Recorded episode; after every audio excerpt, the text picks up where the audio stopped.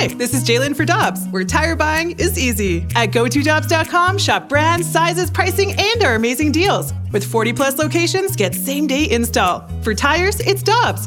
For deals you can use, click on gotodobbs.com now. Another day is here, and you're ready for it. What to wear? Check. Breakfast, lunch, and dinner? Check. Planning for what's next and how to save for it? That's where Bank of America can help. For your financial to-dos, Bank of America has experts ready to help get you closer to your goals. Get started at one of our local financial centers or 24-7 in our mobile banking app. Find a location near you at bankofamerica.com slash talk to us. What would you like the power to do? Mobile banking requires downloading the app and is only available for select devices. Message and data rates may apply. Bank of America and a member FDIC. This is the Opening Drive Podcast on 101 ESPN. Presented by Dobbs Tire and Auto Centers.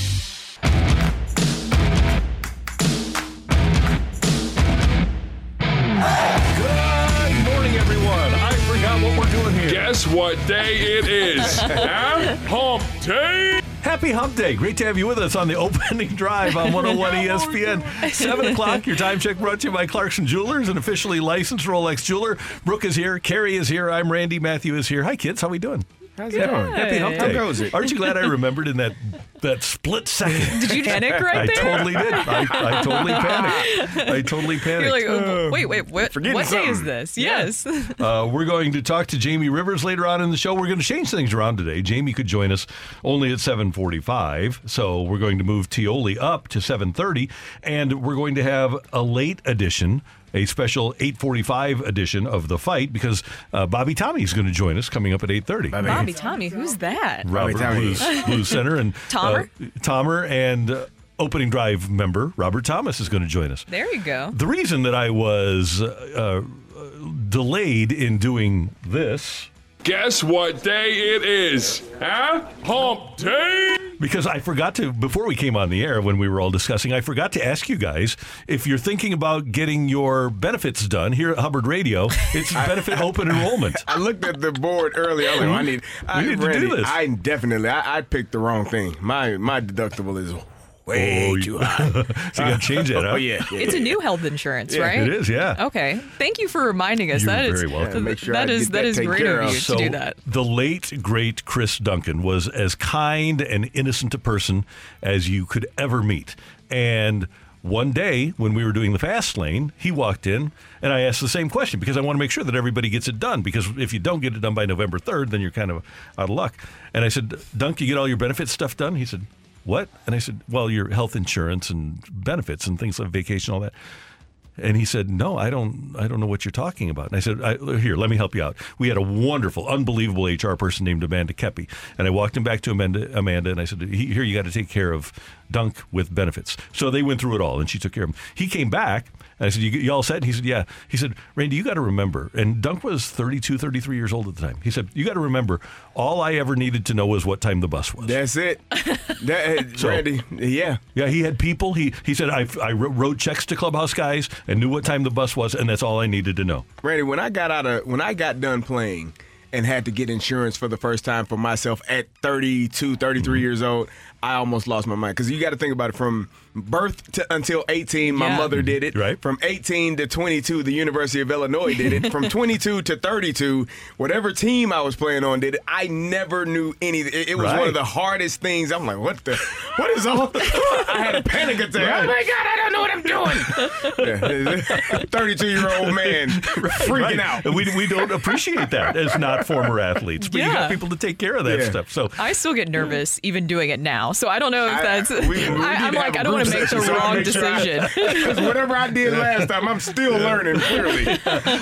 speaking of group sessions, the uh, the Diamondbacks could use a little group Uh, therapy yeah, here. yeah, yeah, yeah, sit together. They're down two nothing to the Phillies, who routed them last night by a score of ten 0 in Philadelphia, where the crowds and I love St. Louis postseason baseball crowds. They're the best. They're awesome. I don't know if they're the best anymore.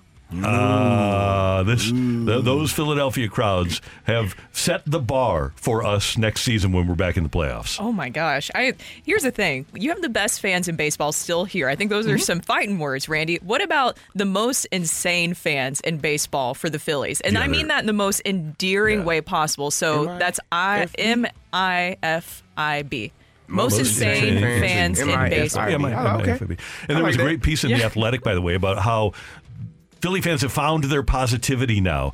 They are no longer a negative fan base, and it started when the Eagles won the Super Bowl. But now they, they had that groundswell of support to give Trea Turner. That was amazing. The standing O, and he's mm-hmm. hit like 350 since Yeah. with 18 homers or something like that. They're a different fan base than they were five years ago. That, that's crazy because it, it did kind of shift for him. You, when I saw that the Philly fans were applauding him and he was thinking it up like that, I'm like, what the hell is going on in mm-hmm. Philly? I've been to Philly. I played in. This is not Philadelphia that I know. And and again, maybe it was a shift where they're like, you know what? Let's try this out. We've been doing it this way for so long. Let's try this out. And the Philadelphia Phillies, man. I normally when you watch baseball. You know, we're here in the Cardinals. We, we score 10 runs. Oh, save some of those for tomorrow. Mm-hmm. They they don't have to save no. They got plenty Yeah. in the tank. They got more to give. And so it's they are playing at a different level and it's it's fun to watch. CD, was there ever an environment where you went to where the atmosphere you just even knew going in was going to be intimidating? Uh Philadelphia was one. Penn Penn State was extremely like deafening. The big house. Michigan wasn't wasn't that bad, but Penn Horseshoe? State not that bad. Really? Penn State when it feels like it's a hundred thousand at night and it they got on all white and it feels that. like it's everybody is right there. Purdue also because the fans are literally you can reach behind the bench and give high five if you want to. they're, they're extremely close in one, Iowa. One time when I was in college, uh, me and a group of guys who got in my 1977 Cutlass, five of us, drove up to Chicago Stadium for a Blues Blackhawks game. We're all wearing our Blues gear. We painted our hair temporary blue, and. I, I'm going into Chicago Stadium. It's the first time I'd ever been. I, I been there. I g- gr- go to grab my wallet to get my ticket out of my wallet, and one of the Blackhawks fans says, "Can tell he's never been here before." oh my god! Yeah, we, we get up to our seats, and the Blackhawks take like a 5 2 lead going into the third period, and the Blues come back and tie the game. I think we wound up losing, but we were going bananas Yeah. cheering for the Blues. And here we are with blue hair, and uh, the, they're throwing beer at us and they're throwing stuff at us. They actually had to get the Yellow Jacket security guys to surround the five of us Are you to protect us. Yeah, Wow. that was intimidating. Yeah, that's pretty bad. intimidating to say the least. Could tell he's never Kansas been City here is before. another one too. The Oh, Chiefs. yeah. Okay, yeah. It- yeah. When they do the, the national anthem and they all Yep. say "Home of the Chiefs," it, Yeah. it's it gets pretty loud. when the there. greatest show on turf was going it was amazing Yeah. here the the and, and we weren't intimidating but we were loud a couple of people as a matter of fact one of the eagles players a, a defensive end that they had i forget his name said that this was the place he hated to play most because you couldn't hear yourself think and then marty schottenheimer who coached 10 years in kansas city Yeah. comes here with the chargers and the rams beat them i think in 2001 or maybe it was 2002. And yeah, because they came back, the Rams came back, and Marty Schottenheimer said, I've been in a lot of loud places, but this is the loudest venue I've ever been in. Yeah. And The that's what everybody has to feel like Yeah. going into the Phillies right now. Yeah. I mean, Oh, it is just no intimidating. doubt. They're like, in general, the They're, like, team. right there on you. Yes, Yeah. they're right there. It, I would almost imagine what it would be like going into a Roman Col- Coliseum. Yep. You know what I mean? Where it's just like an absolutely insane electric environment. And I just feel like the Phillies in general are just living in opponents' nightmares right now, like Freddy Oh. Krueger. No doubt. And, and Trea Turner didn't need the standing ovation. Everybody was on their feet last night when he stepped to the plate in the first inning. Turner hits a drive deep left center field, and the Phillies strike first again. Trea Turner, a solo shot. Weapons up and down this lineup. And the Philadelphia Phillies now with 17 homers this postseason. Even then, in the first inning, you're thinking, uh oh, for the Diamondbacks. Then in the third, the big boy came through. Two up, two down. Six in a row for Kelly. Back to the top of the order now, and Schwarber. And he sends Allen to right, hit deep. Carroll turns, and it's gone. A line drive home run. Kyle Schwarber is second in as many games. Two to nothing Phillies. And to Merrill Kelly's credit, he was able to hold Philadelphia in check. It was still a 2 0 game in the sixth when Schwarber stepped in again. Schwarber, Turner, and Harper will start it for the Phillies. Schwarber, a high drive into right center. He's watching. It's flying. Goodbye. Schwarber strikes again. Three to nothing Phillies. And that opened the door for a big four-run inning for Philadelphia. They went on to win it ten to nothing. Aaron Nola, who we hoped the Cardinals would get just a few weeks ago, uh, pitched six shutout innings for Philadelphia. He ain't coming here, folks. Man, listen. Oh, he's That door, that, that, them doors are closing left and right on these Oh starting my pitchers. God. Jordan Montgomery closed the door. Aaron Nola closed the damn door. You, we, this is getting slim pickings around here trying to figure out what the hell gonna be on this roster in 2024. Sean Manaea, Man. come on down. That's a, that's the thing is that there's Sonny just Gray, he's right there. absolutely He- no way. There's no Close way. the damn door. He closed. No. I'm gonna close this door behind me. The Don't worry Phillies about are saying, yeah, you can come take him from our cold, dead hands. you go. Right, yeah. He went se- six shutout innings, struck out seven, didn't walk anybody, allowed three hits. Three relievers came on and closed things out. Merrill Kelly pitched really well for Arizona. He was five and two thirds, allows three hits, but four runs. He walked three, struck out six. And now Arizona has to go back home with Brandon Pfaadt pitching tomorrow night. Uh, for them, and he'll go against uh, Ranher Suarez. Oh, that was all beautiful. Thank you, Ranher Suarez. Ranher. Yeah, Ranher. For- I like for- for- five. What, what do the Diamondbacks do at this point? And I'm being dead serious. Like, what in the world do you do at this point if you're the Diamondbacks? Bradford Doolittle of ESPN.com did a piece yesterday about how the Diamondbacks are the most unlikely LCS team ever. And I was trying to dissect his piece because there was a lot of math involved and it really made my head hurt. Um, but he's not wrong. And what you have to do is hope for a miracle. And miracles do happen. There's no way that the 2006 Cardinals should have been in or won the World Series. Baseball miracles do happen, and that's what Arizona needs to have happen. I, I was listening to Torey Lovullo after the game and said they're not playing Diamondback baseball. They aren't doing the things. And, and when you watch the post game show with uh, with Jimmy Rollins and Curtis Granderson and Albert and, and Pedro, they were just they were saying the same thing. There were opportunities where you had runners on, they didn't want to steal a base, they didn't want to hit and run, they didn't put themselves in positions that they normally do throughout the season, and that comes with when you get into the playoffs, it's a different environment if you aren't accustomed. The Phillies have been there. They have gone to the to the World Series and had the heartbreak of mm-hmm. losing it. The Phillies in their mind are playing with house money. We know what is at stake. We know what's here. And the Diamondbacks are here like, yeah, we're we're happy to be here. As you said, the most unlikely team to Yeah. be in this position. Mm-hmm. And it shows. They aren't playing the way that they play to get them there. And playoff baseball can can make or break people. Now, Diamondback fans, a couple of points for you, and we can localize this. 1985, the Cardinals go to L.A., lose game one of the LCS to the Dodgers 4-1, lose game two, 8 to two.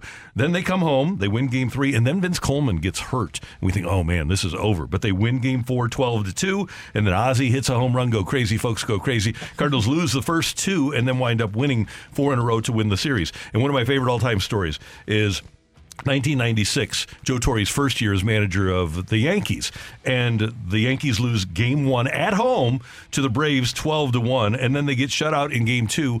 And George Steinbrenner comes into Torre's office railing, "We're going to lose the World Series. I'm going to fire you."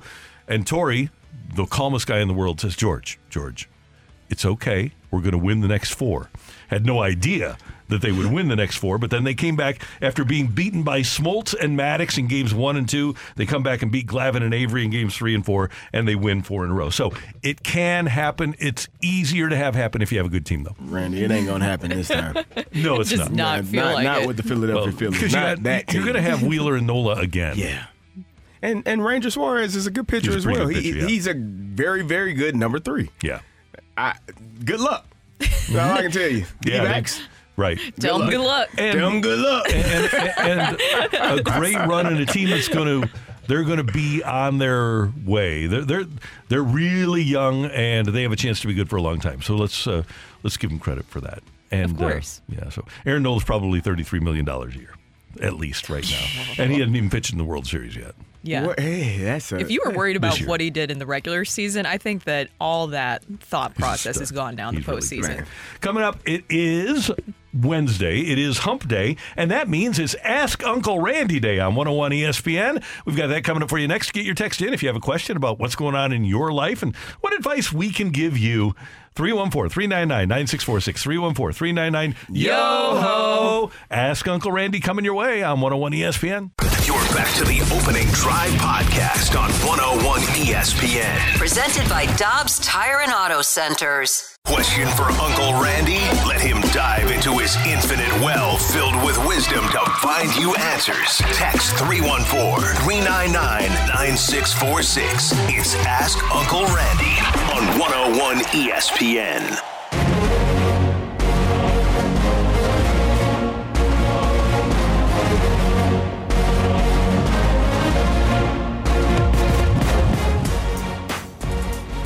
This is an important time of year. Here we are in mid to late October, and you're thinking, okay, I've got this new relationship. Are we taking this to the next level? Am I going to Thanksgiving with his family or her family? Uh, okay, what are we going to do for the holidays? These are things that you need to start thinking about right now if you're in that new and exciting and loving relationship. Do you think it's going to be new and exciting and loving for the long term? Because these are decisions you have to make. Text us 314 399 9646 314 399 Yo ho! At least you don't have to make the biggest decision, all right? You don't have to make the biggest decision.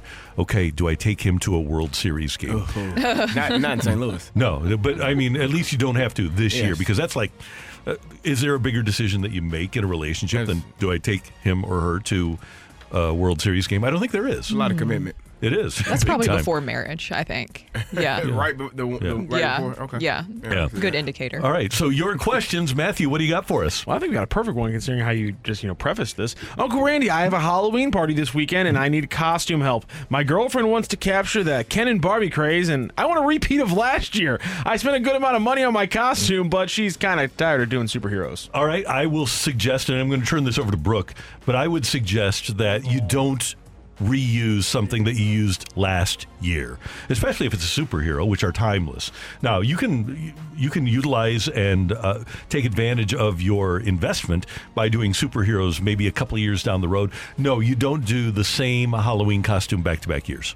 Yeah, well, unless it was very expensive. Because sometimes if it's year. like cosplay, that stuff can be really mm-hmm. expensive, especially for superheroes. I think superheroes is always a pretty good bet.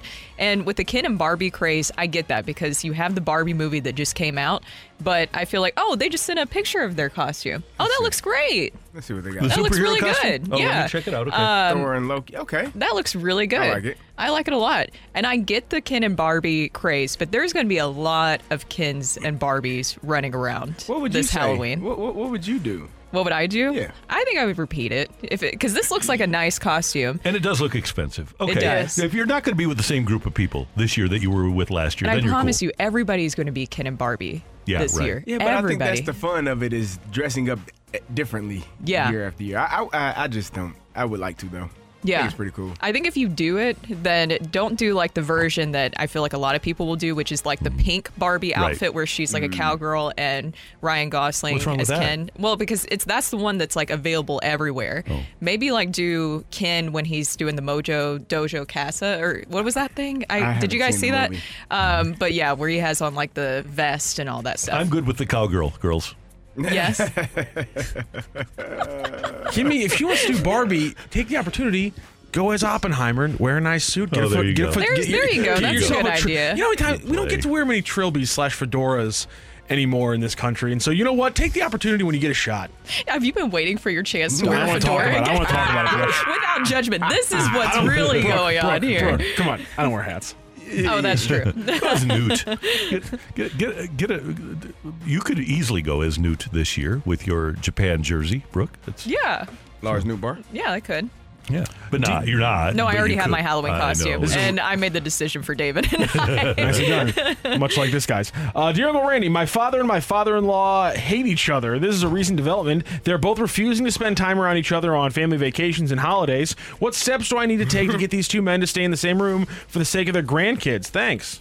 Well, they don't have to be together. Okay, now for the sake of the grandkids, you'd like to have them be together and get along, but you don't have to take them on vacations to, together. You don't have to spend holidays together. My recommendation would be, and you, this is a little bit of a sacrifice on your part, but do one family uh, Thanksgiving and then another family Thanksgiving, and yet same with with Christmas or Hanukkah or whatever you're doing. Uh, I, I would suggest that you keep them apart if they hate each other. They don't need to be together. There, there's something deep going on there. Yeah, there is. There's there's something. Yeah. that- That's interesting. Yeah, there's a lot to that do story. do in-laws need to be together at aside from weddings with your parents? no, no, but I think it's helpful because this kind of sounds like this is affecting. Right. And and for the, The kids, by the way, your kids, their grandkids. Yes, if you're going to have birthday parties, you, you just have to keep them apart. You have to be. You have to be. The, who was that famous uh, boxing ref? Mills Lane. There you go, Mills Lane. You have to be Mills Lane. Yeah. I don't know. Uh, that's an interesting question. My my suggestion would be. Oh no. If they, no, if, if they don't like each other, you, uh, Jack Buck always used to say about somebody who fired you, you can't make them like you. You can't. You can't make them like each other. Now, the other thing you, what you can do is you appeal to your dad, have her appeal to her dad, and say, "Look, this is childish." Thank you. Yes. Uh, it's about the kids. yeah, l- let's for let's the grow up. yeah for you. the But family. then Let's you- grow. up. It, it depends on. So, here's the thing. Mm-hmm. I don't know. He's probably not going to get any details, but uh, it, if it's about some money, Yeah. a, a lot of money, maybe. Mm-hmm. I don't know. I'm just spitballing here, right? It could- If it's about money and someone owing someone some money and it's a significant amount, yeah, I might have to. That would be a might- problem. we might. Yes. I might Yeah. fight you when I see you. Especially you get you you have money that someone owes you or, Mm-hmm. or doesn't give you, and then you see them spending money frivolously on other things. I might, I might, I might, I might ruin the whole party. I guarantee Don't invite you. me. I, I guarantee you that anybody with a scintilla of intelligence that uh, Great word. Is has their son married to Carrie Davis's daughter, you aren't fighting Carrie. Yeah, you're, don't- you're not. Leave me alone. I don't want to fight. I just want to go about my day, come to work, coach my kids, go home. That's all I want to do. I'm so glad you said that, though, Randy. It's like I don't know. Maybe two adults can get in a room and have a conversation. Like I don't know, adults or Yeah, that- just one That good too. Either fight. one, one or two. You're right. That's a good point, Carrie. Find damn some way money. to trauma bond them. Um, Mills Yeah. Lane. This is a fun one. Dear Uncle Randy, I recently ran into an old friend's ex-wife. She suggested we get together sometime. I plan on talking to him first, but what do I do if he doesn't like the idea? I've always had strong feelings for her. Oh, that was a that was a lot to Always had unpack strong there at the end. This is yeah. You've always had strong This is a feelings top- for her. by the way, this is a top tier Uncle Randy question. Yeah. Uh, okay, so uh, bros first. Okay, that's What's the rest of that saying, though, Randy? yeah. I'm What's just the saying. rest of the saying, Randy? Don't get fired, Randy. That's- I Don't thought get fired. Don't get fired. No, I think, I think that there's something else. Don't get fired. Uh, bro, before you go out with her. Oh, that's what the saying is. Yeah. Oh, okay. Oh, okay. So uh, I, I think we, we, we have to be very foundational here uh, because did he say he's, it's his best friend or just a friend? He said it. Ex. He said He old said friend. old. friend. Okay, so old friend. he's already they're done even- with that friendship. They're not even Yeah. friends anymore. Now, Well- I do know of a scenario in which one person is dating a friend's ex-wife, uh, and it's fine. I would suggest you go to your old friend first and say, "Hey, uh, I ran into her. How would you feel about me dating her?" And I think any rational, normal. Uh, person would probably say hell no. But hopefully your old friend is a guy that says yeah I, I don't have a problem with this the fact that he But said ask- old friend. It- It's Yeah. old friend as in no Yeah. longer a friend. That's or what it sounds like. older, Okay, if- like been a friend if- for a long time. If it's a, if it's no, oh. that's what I was thinking. Friend for a long time. If it's no longer a friend, then there's That- you, when he- no holds barred. You go I for was it. I was taking that as we've been friends. Yeah, that's how I took it. And we just don't like hang out a lot anymore. I so like I still as- consider them a friend, but it's like I never see them. We never really talk, but like I'm still like connected well, to them. nuance is a big part of this. True. If it's if it's somebody that you see on a regular basis, gonna be weird. then I think you have to ask the question. If it's not, if it's somebody that you see every six months, it's an old friend. Hey, how you doing? Then it doesn't matter at all. You ask her out. Ooh, okay. Uh, this is an interesting one. Uncle Randy, my 16 year old high school junior is talking to a boy with a reputation of being a quote unquote player. Mm-hmm. As a dad, how do I handle this? Uh, Carrie likes this question.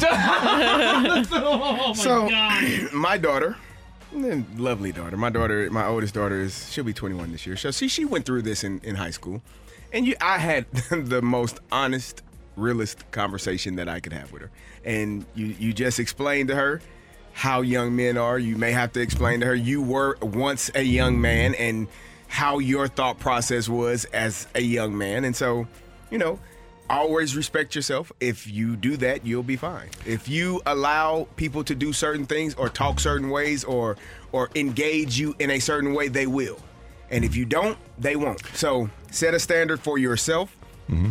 and don't don't don't shy away from that. Yeah, be who you are who you have been taught to be and don't let anybody else tell you anything different. Right. A- a- That is a key. The other thing you have to hope is that uh, y- your daughter is hoping to become a nun.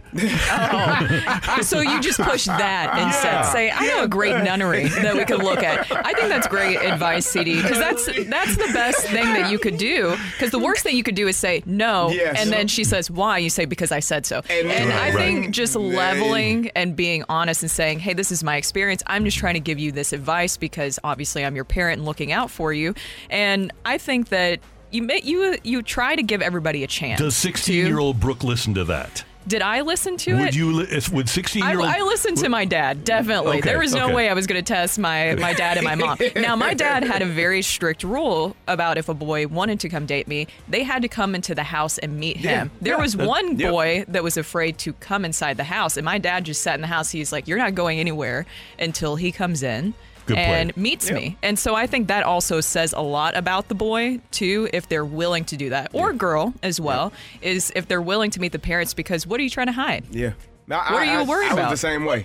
My if if you're first of all, he, he if his grades are not to a certain level, hey son, you got to go study. Instead of trying need to date. No, no, no, Yeah, no. This is yeah. this is not for you. You go you go study. You go take care of that business and then come back. Like you you have to set a standard and make sure that they Yeah. are all on the same page. Okay, we got one more, Matthew. Before we get to take it or leave it, take it or leave it early today. By the way, Randy, what's your confidence level the Cardinals will sign a quote unquote ace? uh, my confidence level is. I'm gonna. Uh, should I go A B C D F or would you rather I go one to hundred? Uh, I, I, I like percentages. I'm a numbers guy, as we know that. Uh, Okay. So give me, yeah, one, I, one I consider 100. an ace a front of the rotation guy. Yes. I consider Aaron Nola to be the only ace in this class. So I would say three percent. Oh. Hmm. So we're positive. Okay, Yeah. cool. Well, Blake, I don't think Blake Snell, who's a five or six inning guy, he's not going to do what Aaron Nola did last night. I don't. Ain't many people gonna do. I, I, I don't think that Except Sonny the other Gray is going to be pitching in that. Could you imagine the way Sonny Gray would crumble the- uh, before that crowd I- last night? I hope we. I, I, I, you know what? I don't know. no, he's, he's what he is. No, he's, he's he's a nice little pitcher. He- Oh he, my he is. Randy. But do you? Oh do you- my God. Here's the thing: if you sign Sonny Gray, you, he is you're you're signing him to be your number one guy. Yes. You want Sonny Gray pitching in Philadelphia against Zack Wheeler in the opener of a series? Really? really? I, I, Um, I, I don't think anybody wants to pitch against Zack Wheeler right now. I would take Aaron Nola performing. against You know, him. That's the only Yeah. one. Yeah. And they're teammates. Yeah. So, Yeah, but there, there's some guys. But we, we now would I would I take Dylan Cease That's and what would I I make our trade? Yeah, Yeah. because he's got stuff. And mm-hmm. as great as Philadelphia fans are right now, they aren't any better than they were in 2011 when one of the coolest things ever happened. And we can get the sound. We can play it later if you want. But it's Chris Carpenter talking about how in the first inning, he started playing a little game with himself. And he got the first out, and that loud crowd, little quieter. Second out, little quieter. Little third out, little quieter. Comes back, they're going crazy at the start of the second inning. First out, little quieter. Second out, little quieter. Third out, and by the end of the game, they were dead Silent. quiet. and it's, uh, Carp wanted to play that game with the Philadelphia fans. Carp was a man. Well, he Yeah. is a man, but that's what you need to go into Philadelphia. All due respect to Sonny Gray should probably change his name from something other to you don't want Sonny starting game one of a playoff series in Philadelphia. But all due respect to the guy, he's not going in and playing that game with himself. He's not. It's always sunny in Philadelphia. It's a There great you show. go. There you yeah. go. There you go. The sun gets lit up in Philadelphia. Implodes. Coming up, uh, we've got take it or leave it. And we, we, by the way, we do appreciate your very deep personal texts to us for Ask Uncle Randy. We really enjoy that segment. But coming up, we've got an early edition of Take It or Leave It. Get your text into the Air Comfort Service text line 314 399 9646 314 399 Yo ho! Tioli next on 101 ESPN. The smartest way Warm weather means homework for homeowners. If your homework means a new deck, turn to the deck experts at Hackman Lumber. Browse the largest inventory of decking materials and deck accessories in Missouri at Hackman Lumber Company. Talk with their experts about treated lumber, cedar, TimberTech, Trex, Evergreen, and Azek to find the best deck for you. Check out endless choices of railings, balusters, and LED deck lighting options. Hackman Lumber Company will not be undersold on in stock decking materials guaranteed. You can choose to do it yourself with Hackman's expert advice, or they can recommend reputable contractors to do the work for you. Hackman Lumber St. Peter's is your go to place for a huge selection of quality bedding plants, perennials, and hanging baskets. They also carry topsoil and potting mix for your gardening needs. Come visit all Hackman Lumber showrooms in St. Charles Pacific and Troy, Missouri, or online at hackmanstl.com. When you need mealtime inspiration, it's worth shopping Kroger, where you'll find over 30,000 mouthwatering choices that excite your inner foodie. And no matter what tasty choice you make, you'll enjoy our everyday low prices, plus extra ways to save, like digital coupons worth over $600 each week. You can also save up to $1 off per gallon at the pump with fuel points. More savings and more inspiring flavors make shopping Kroger worth it every time. Kroger, fresh for everyone. Fuel restrictions apply. You're back to the opening drive podcast on 101 ESPN. Presented by Dobbs Tire and Auto Centers. It's time for Take It or Leave It. Want to say something? Want to put it out there?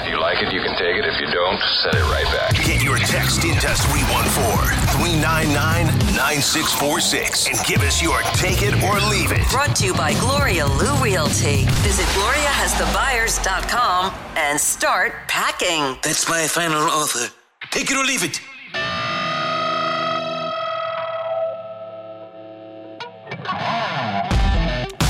Jamie Rivers coming up next year on 101 ESPN. Brooke, Carrie, Randy, and Matthew. Kids, did you see in the Chargers game the other night the intense Chargers fan, the uh, the woman Yeah. Yes. who was going crazy, and a lot of speculation that she was either a paid actor or an AI bot. And uh, her name is Marianne Doe, and she says, "No, I'm just an intense Chargers fan. I'm always that way." But Monday Night Football found her and showed her a lot. Take it or leave it. The other LA team would do well to hire some paid actors or get an AI bot as fans. Didn't they have that? I yeah, I'll take did. it. Yeah. They, they, paid people to come to a pregame show a few years ago, and right in the middle of the Fox pregame show, where they paid people to come out and be Rams fans, is a giant St. Louis flag. Oh my God. Well done. Well, Well take it or leave it too. I think that that's pretty bad if people put a conspiracy around that if you actually Mm-hmm. have true friend, fans or not. Oh yeah, they That's- they, they they're struggling in- in terms of like when you watch Charger games, you see more of the opposing team's fans. I mean, that tends to mm-hmm. happen when you move a team from one city to another, and so you don't have the same fan base that the that the San Diego Chargers have. That they they don't have that in LA, and it's it's unfortunate. They got a they got a pretty good team, but a not a good team at the same time. No, right. And how and that and they don't have that just seems so unrealistic because they just don't have that level of passion for the Chargers. By the way, Marianne Doe grew up in Minnesota. She's also a Vikings fan. She said, You don't need to be a one team Because I, person. I did see, I thought I saw her with Yeah. a Vikings jersey on Yeah. with the same intense look. Yeah. A- and that was intriguing. I, the report I saw on that is that her son plays for a team called the Vikings, so she bought a Vikings jersey and she goes to his games with Vikings paint on her face. Wow. because she's just a football fan like she that. did grow up. She uh, said, told TMZ though that she lived in Minnesota for 20 years before moving to LA and became a, a Minnesota Vikings fan too. Very well done. There's nothing wrong with Nothing that. Nothing wrong with having a couple of teams. We cheer for you wouldn't cheer for the Vikings this year, so you know yeah. I understand it. um, we were talking about starting pitchers and and trying to figure out, you know, what they are going to do. Take it or leave it. The, the Cardinals must trade for Dylan Cease because, as you said, Aaron Nola. Um, no, Shohei is not there. You, you Mhm. got you, who, who was the other? Jordan Montgomery just made 27 million, 25 million. Cardinals aren't going to probably be able to get No, and the Yankees apparently are going to be go. interested Yeah. in him. hmm They they, they must trade for Dylan Cease. I'll take it. I'm going to take it too because at this point you're just going to have to do that. And I have a feeling, a gut instinct that probably Sonny Gray will be coming too, but I feel like that's still not sufficient enough Mhm. for your starting rotation. Sonny came home. Take it or leave it, guys. Um, yesterday at the Blues practice, it was very intense, uh, very hard practice, and Jordan Kyrou and Brayden Schenn got in a little bit of a shoving match. A kerfuffle? A kerfuffle, if you will. Mm-hmm. There you go. Take it or leave it. That's actually a good thing because you know what happened the last time there was a fight at a practice with Mm-hmm. Yep. the Blues? The Stanley Cup was right around the corner. Bortuzzo and Sanford, right? Yes. Come now after that me, was Sanford. that was not was shoving around. That was a literal fight. Now Yeah. this one was more shoving around between Brayden Schenn and Jordan Kyrou. Probably Brayden Schenn just really showing like, hey, I'm Mm-hmm. the captain, bud. Yeah. And hey, let's pick it up here, buddy. I'm the captain now. Yeah, Yep, we- I'm the we- captain. You, you practice how you play, Exactly. you play how you practice. So, uh, I'll take it. Yeah, that's good. All right, Matthew, what do we got on the text line? Take it or leave it. With Nootbaar and Arenado in Japan watching Yoshi start, they're trying to recruit him. Take it. I'm gonna take it. I guess. Yeah, I'll take Is it. he a, is he a number one? oh, Yamamoto. Yeah. Yeah, or were they talking specific? Yeah, they were talking about Yoshi, right? Yeah. Because mm-hmm. um, also Shota Imanaga, we talked to Lars about him too. I think there's definitely some recruiting, but Yamamoto's going to be expensive. I mean, 200 million likely for him. And the he's the one that's compared to Darvish, Yes. right? Yes. And you Darvish in his first year in the United States of America, 16 and 9 with a 3.9 and threw 191. If you could get that sort of a performance out of a guy in his first year from Japan, that would be awesome. Hmm. I'd take it. Yeah. Take it or leave it. The talk of Molina coming into coach is a front office ploy to draw good pitching, and their hope is to bring back Monty. I'll, I don't uh, think it's a I ploy. can't take the whole thing. I don't well, think I, it's a I would ploy. say their hope is to bring back Monty, and I would think that there would be people that are intrigued by the idea of Yadi or Molina being on the coaching staff.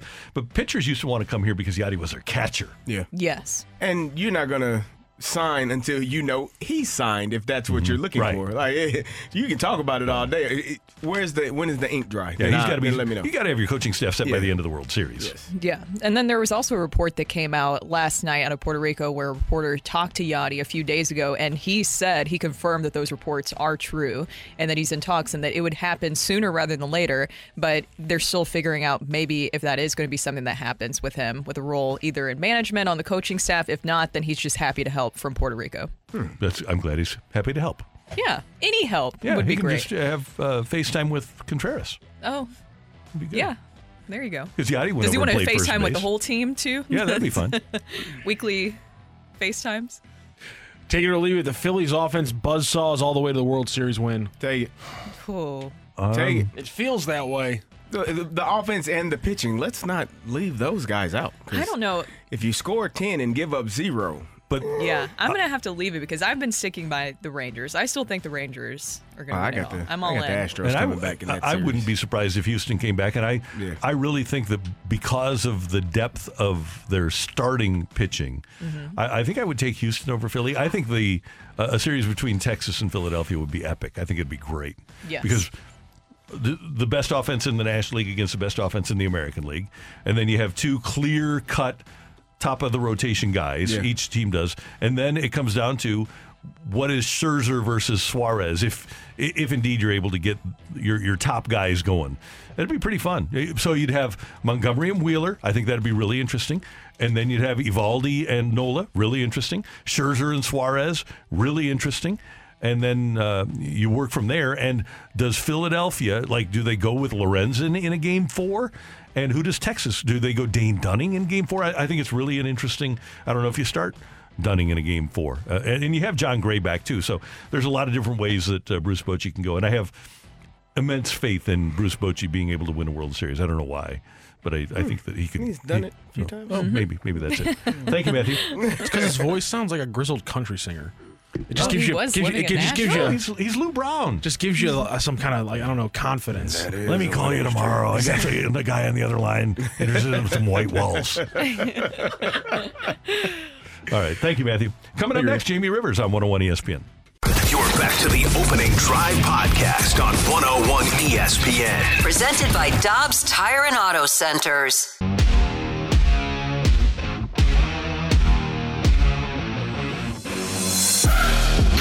We are efforting Sterling, our friend, blues analyst on Bally Sports and co-host of the Fast Lane here on 101 ESPN. The one, the only Jamie Rivers. Hopefully, we'll be able to track Jamie down as the Blues get ready to take on the Arizona Coyotes tomorrow night. Coyotes have started off the season one and two. Brooke was over at Blues practice yesterday as they get mm-hmm. ready for this game, and they are sitting there with a, a two and one, or well, a one zero and one record in, in the two games played for three points. Colorado has played three; they're three and zero. Minnesota is two and one, and Chicago has played four games; they're two and two. So you really can't take points into consideration here. But Brooke, what did you take out of what you saw yesterday at the Blues skate? Well, it was purposely a very physical and hard practice. That's what Craig Berube wanted to see from his guys. And then that's where you had the moment with Jordan Kyrou and Brayden Schenn just kind of getting in a little bit of a shoving match. Berube actually kind of likes that kind of stuff. He didn't have a problem with it when he talked about it afterwards. It was just more or less that he wants to see that physicality. And with Brayden Schenn, he's doing what he needs to do as a captain. Also, the other big thing of note is that Pavel Buchnevich, I think the best update possible is that he's now considered just day to day. He didn't skate yesterday because Berube said that he's still feeling sore right now with his shoulder, but I think day to day is the best possibility. I would say that he's likely out Thursday against the Coyotes, but for now, they have Brandon Saad staying with that top line with Robert Thomas and Jordan Kyrou. And good news, CD, because I know this is your new favorite guy outside of Tyler Tucker, Mhm. Alexei Toropchenko moving up into the Yeah. top six role. So Oh. he's going to be on that second line. And I really like that idea. And that's something that I was hoping that we would talk to Jamie, and maybe we can talk to Robert Thomas about it later about Alexei Tor- Toropchenko, him getting that opportunity. I like that because he just brings such a physical presence, and you see him on the ice. You feel him on the ice. Yeah. We've talked about that. The guys that you notice when they're out there, Alexei Toropchenko, you feel his presence out there. I like him being in that top six group. Well, he's a Berube player. First of all, Kerry loves the size, right? Yep. He's maybe six six three si- or six five and about 230, 240. He's he's a big fella. But the other part of him is there's a lot of big players like Logan Brown was was a big player that didn't really use his No. size a lot, right? Toropchenko is a guy that uses his size, and that's what Berube wants. He wants big fellas that will bang somebody, and Toropchenko is more than happy to do that. Yeah, I like the fact that I told you I like the fact that he was a younger player willing to speak about what was going on last year, not shying away from that moment and holding each holding his teammates accountable, holding himself accountable. That to me is a leader, a person that doesn't matter what year you are in the league, doesn't matter if you're a rookie, a second year, 15 years, whatever it is, the standard is the standard. We all had to adhere to that and if we're not playing to that, that? level- Ah, Mike Thomas said that a 100,000 times. Uh, we all have to adhere to it, and if we don't, we're going to lose games. So I like that fact, and, and what Brooks said, he does show up on not just because he's a large human being, he's actually has presence when he's out there on the ice. So I think moving him up on the line and give him opportunities to to be have more time on the ice and hopefully put some uh, pucks in the back of nets. So he'll be on that second line with Brayden Schenn and Jakub Jacob Vrana. and so I'll What be are we gonna really go with here? Let's let's. I like He's, I want to say Jakub, but the Let's fact that it. he says Jacob, I'm He trying that- to respect that for- that, for but us. In Yeah. uh, in the Enterprise on Saturday, they said Jakob when he Nah, when they that- when that- they introduced Tom him. Calhoun, yeah, right? introduced him coming out of the ice. Oh, Yeah. So I mean, I think, I think we then take the knowledge we have. And we run with Yakub because that's how we know it's supposed to be pronounced. And I think we, we, we, we spearhead Yakub being comfortable. And hey, you don't you don't have to change your name just for us. We can figure this stuff out. We're not that you know we're not we're not No. we're not we're Americans, but we're not that bad. I, and maybe that's his assumption is that we just can't It's figure it out. That's kind of like Tekoah Roby. Remember that Yeah. whole you know issue that we were trying to figure with that. But um, yeah, it will be interesting to see how these lines work out. And another thing that Berube talked about was you know the shot blocking, and they've had 35 now through two games. But Berube said that he feels like they still can do more. So I think that that's Wow. really kind of setting the tone of his expectations with this group this season. Yeah, we kind of had have a tendency, by the way, to take for granted that the Blues make the playoffs almost all the time. Mm-hmm. The Arizona Coyotes have had a great deal of difficulty surviving in the Valley. They've made the playoffs once in their last 11 years. They're playing in a 5,000 seat college arena. They had their arena plan shot down by voters last year. Mm-hmm. And by the way, in in Tempe, the voters voted down a plan that wasn't going to cost them any money. It wasn't going to increase taxes. So you wonder how much the general populace in Arizona likes hockey, but in the games that I've been to, they've always had a really good fan base. I think their their hockey fan base is really strong, but man, when you're playing in a 5,000 seat arena, it's hard to generate enough revenue to build a team like the Blues do year to year. And so even this year, Arizona I know that they've given them. Remember the seven game series that we played against them in the in the 2021, Yes. uh, where it was we had to play them seven times in a row, and they gave the Blues all kinds of trouble for whatever reason. The Blues always are given trouble by Arizona, so you can't if you're the Blues just say, "Oh, it's only the Arizona Coyotes coming to town." The Blues are a team that is going to have to exhibit great effort every single night. And what do you think that? I mean, obviously you've won one, lost one. Both of them been in overtime. What is the thing you need to see most, other than the power play? Mm-hmm. What is the one thing you need to see most when when when the Blues are out there on Thursday? Scores need to score, right? That's Shoot the puck. Yeah. Start there. Right. Yeah. And, and Robert Thomas needs to score. Kyrou has one. You haven't seen anything from Vrana yet. You need to have that. You need to have mm-hmm. Schenner step up and, and score. You need to have the people that are capable of scoring scoring. And I think one of the problems the Blues have, and Buchnevich being out early is alarming because they don't have scoring depth like they had two or three years ago, Yes. where they had, what, 10, 20 goal scorers or something mm-hmm. like that.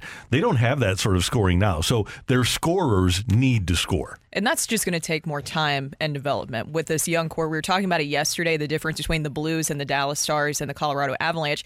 You have that depth with the other team, you have more established scorers. And I think the Blues are still kind of building that up here. Yeah, and it's experience and it's meshing with teammates in Yes. the case of a guy like Vrana. And we know that Jordan Kyrou is going to score his 37, right? Jordan Kyrou needs to get up to about 45. He needs to score a lot more. Thomas, uh, he needs to be a 20, 25 goal guy. He can't be a 15 goal guy. And those, if you have a group of guys that score, you know, five guys that score five more than you expect them to, that's 25 goals on the season. That's a big deal. They, they- I, I would like to see more shots on goal, more opportunities taken. Obviously, the power play not being great thus far. Get that corrected. Just, I, I don't know if it's, I don't know what it is. I don't know if it's the gelling part, like you said, it's new players, a couple of new players figuring some things out, new systems. But all in all, just play hard and and show up. Because I feel like you know you talked about uh, Schenn and, and Kyrou getting into it. It's been a couple of times where you're trying to find out where Kyrou is, and, and you're Yeah. like looking for him. You know he's there, but is he there? Like you talk about Toropchenko, you see him and you feel his presence. You need more of a presence from Kyrou on both ends for for this team to be successful. And I don't know if this is going to happen with this particular edition of the Blues. I know the physical talent is there, but since the Blues won the Cup, generally they've gotten really good offensive production out of the blue line guys. Mm-hmm. Krug should score. Parayko should score. Now, I'm not saying they should be 60 point Nick guys. Leddy, Nick yes. Leddy should should be a guy that puts points on the board. And I don't know with the system set up the way it is that they're, they're going to get production out of their defense, but it sure would be a benefit Yeah. if you could get for the season 40, 45 hmm. goals out of your defenseman. you know who who, who could who, who could have helped you with that? Who's that? Oh, Calle no. Rosen. Calle, Kelly Rosen. There you go. Ah, we'll miss him. We'll miss Just him. no respect for the guy Yeah. who got the first goal of the blue season. Uh, Tyler Tucker is my Thank you guy now. much. I'm rolling with him. I got to talk to Marco Scandella yesterday, who's with Tyler good. Tucker, and he had nothing but amazing things to say about Tyler Tucker. Very nice. Kelly Rosen. We'll we'll miss you. Yeah. Goal number 43. You worked your butt off. Had one of the best plus minus seasons in the history of the National Hockey League last year. Can Through- ask for much more, Randy. No, he was he did everything that you would have expected the Calais Rose. You say shoot the done. puck, he shoots the puck. You say play defense, he plays defense. He does it all. Yeah. Or did it all. Did it all. But you Not gotta, here, though. Got to do it every year. Every year. Yeah, you can do it in Springfield. Every training camp. yeah. He will see him. He'll play a key role for your St. He'll be Louis back. Blues. All right. He will be back. all right. Thanks to Jamie Rivers for that great segment here on 101 ESPN. Uh, Jamie, where, where do you think he is? I saw him yesterday at Yeah, it's- practice. yeah, I know. he's a bit. He's a booked and busy man. He's a really busy guy. We, we changed it up on him. You know, he has he has a busy day. He's got a dentist appointment later. It's you know we you know. I am. Shout uh, out to Jamie. And by the way, on our little, uh, I don't know if you, We'll do you pour guys one have, a, out. have a grid or let me No, see. you're here. the only one get so, the grid. Okay, We're I'm not- the only one we're that gets the grid. special. But take a look. We're Take- not special enough Okay, to no, get the grid. Well, How do you here. know? We, Look we might want the grid. I want the to know what rundown. Randy Grid You of don't need the 745. grid. 745, you have Jamie Rivers. It says Jaime Rivers. Oh, it- Oh. it does say Jaime. Jaime Rivers, yeah. So maybe that's Jaime. it. We didn't oh, call Oh, we him Jaime. the You thought the wrong wrong number. person. You thought the wrong- you thought the wrong Yes. number. There we That's go. That what was the happened. problem. Blame Game of Thrones. Is that uh, what it is? Coming up next That's how I here spell on Jamie. 101 ESPN, what was the worst trade that's been made in Major League Baseball in the last five or six years? We'll tell you what it could be, and it doesn't include the Cardinals. That's next on 101 ESPN. You're back to the opening drive podcast on 101 ESPN. Presented by Dobbs Tire and Auto Centers.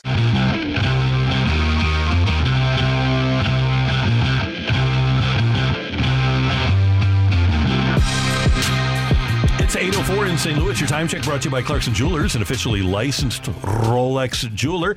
And don't forget, you can watch us on our Air Alliance Team studio cam. We're on the old YouTube. All you need to do is go to youtube.com, type in 101 ESPN STL, and you can watch us do this fabulous show as well. Well, fabulous for some people. It's not not not everybody. Brooke, Carey, and Randy. Back in 2017, the Cardinals traded Sandy Alcantara, reigning Cy Young Award winner in the National League, Zach Gallen, Magneuris Sierra, and Daniel Castano to Miami for Marcell Ozuna, who was coming off of how this happened, I don't know, but he was coming off of a Gold Glove Silver Slugger season. He had 37 homers, 124 RBIs, and 912 OPS. He had an unbelievable year. He was one of the best hitters in the National League. And actually, when you look at the Cardinals' uh, numbers that he put up, not horrible. You you could live with what Marcell Ozuna gave you, and you would have really liked to have had him grow up. And I don't I don't know if the guy is still grown up, but uh, he he was in, in Atlanta. He's been a a pretty good hitter, especially this year. 905 OPS, 40 homers, 100 RBIs. Year before that, 23 homers, 56 RBIs. Uh, he did have legal issues that prevented him from playing the full season in 2021. But in 2020, his first year away from St. Louis, the COVID year, he led the National League in homers and RBIs and in total bases. With the Cardinals, Marcell Ozuna was uh, 262 hitter, only a 777 OPS, but hit 52 home runs, drove in 177 in his two years here in St. Louis. Now, that is a bad trade. There's no doubt about it. That the Cardinals didn't get anything for Ozuna, and Alcantara is out there as the Cy Young Award winner. By the way, underwent Tommy John, will miss next season. And Gallen is going to be in the final three for the Cy Young Award this year. But man, look at what happened to the Dodgers. And the Dodgers just don't make mistakes. But on August 1st of 2016, they traded Josh Fields, uh, uh, or they traded Yordan Alvarez. The Dodgers traded Yordan Alvarez to the Astros for pitcher Josh Fields. Now, Fields was okay uh, in LA for a three year stretch. He was uh, in 124 games, had a 2.61 ERA. But Yordan Alvarez has become one of the best hitters in all of baseball. A career 978 OPS and 162 game averages of 43 homers and 128 RBIs. As bad as the Ozuna Alcantara Gallen trade looks for the Cardinals, does the Alvarez trade look even worse for the Dodgers? Yeah, I the thing is is that the recency bias in me right now wants to say you need starting pitching. Mm-hmm. And so that trade looks really bad in this moment because what are you going to have to do this offseason? Go get some starting pitching for the Cardinals. But that was just straight up highway robbery, what they were able to pull off with Yordan Alvarez, because it shows a defici- deficiency where the Dodgers didn't properly evaluate or know what they had. Because the Astros saw something in Yordan Alvarez. Obviously, it has panned out. And initially, LA shot down that whole trade proposal because they thought that they were asking for a Yadier Alvarez, Mhm. which was a Yep. pitcher that they signed for 16 million out of Cuba. And they're like, no, no, no, no, wait, hear us out. We're talking about Yordan Alvarez. And they're like, oh, you mean the guy that we signed for 2 million? Yeah, sure, you can have him. Mhm. For Josh Fields? Sure. Yeah, we'll do this. So that shows that the Astros did a better job of evaluating and really identifying talent better than the Dodgers in this situation. That's why that one to me is way worse because when an organization is able to one up you in that and say, we can basically scout out your guys better than you, I think that says a lot. I think when you're you're looking at a trade, it's it's it's a crapshoot. You never know. You you assume you made a great trade and you're going to get something uh, in return, but you never know. I think with the Marcell Ozuna, they were clamoring we needed a bat Mm-hmm. and an outfielder in that moment. So you trade away a couple of guys that you know, we haven't had an opportunity. You don't know much about. Okay, well, cool. Those guys go on to be really, really good Cy Young Award winners and, and in the Cy Young Award uh, race. And then Marcell Ozuna, who was really good then, comes here and doesn't perform up to the contract or, or to the standard that you thought he would. And so it's never you, you never know. And, and that's the frustrating part with trades. I think it was a good trade at the time. As you said people were more upset about jose martinez leaving than than anybody else. A else. Arozarena that trade, yeah. yeah oh Arozarena that's what i'm thinking of. But either way the fact that you got Marcell Ozuna to come back it's like meh, you needed that at that time. It didn't go well. And sometimes again a change of scenery helps people. Mm-hmm. Marcell Ozuna here not great. Marcell Ozuna in Atlanta, it's been pretty good. And- so It's been a how do you how do you how can you how can you you know plan for that to happen? You you can't. And I think one of the things the Cardinals failed on with Marcell Ozuna was they didn't either they were willing to bet that he was going to mature here or they didn't know about his lack of maturity. And as it turns out, in 2014, he had gotten into a fight. He was out with Carlos Martinez and uh, Oscar Taveras on the east side and gotten into a fight. They had to know about the lack of maturity, didn't they? How did they not know about that? Is is the thing. I remember when that video came out, and Marcell Ozuna, just from a clubhouse perspective, I noticed his personality kind of changed whenever that report came out. And the video, remember the video came out in the investigation with Marcell Ozuna and Carlos Martinez. Even though it had happened before he came, remember there was some more information that came out. And then Marcell started to shut down after that. Uh, Before that, he was very kind of happy, upbeat with media members. Then once that started happening, he wasn't talking to anybody. It kind of felt like his demeanor changed. I don't know if that also affected him during his time in St. Louis because you're in the same area where that whole incident happened, and it's hard to kind of run away from the investigation, what's going on. So when you're talking about the change of scenery, getting away from where that situation happened, but he did get, get into some more trouble in Atlanta. Yeah. So it's not exactly like he's running away from his problems. It seems like the Braves have just figured out a way to manage it a Mhm. little bit better, um, which is still not great Well, uh, in that al- whole al- situation. Also, I mean, Atlanta, St. Louis, it, those are two different cities. Like Atlanta has multiple sports for you to think about, multiple things going on. St. Louis Cardinals baseball is the main focal point here. So if you are a Cardinal and you're getting into those troubles and, and, and getting into those situations, it's probably going to be more magnified than if you're an Atlanta Brave in the city of Atlanta getting in whatever trouble you. Now, I'm not I'm not condoning any of it, but I'm just saying it's it's probably more magnified here because St. Louis Cardinals. That's kind of what everyone is paying attention to. One point, Brooke, you talked about the Cardinals' need for pitching, and they're they're chasing starting pitching after giving up Gallen and Alcantara and, and Castano. The Dodgers went out and traded for Mookie Betts. They went out and signed Freddie uh-huh. Freeman.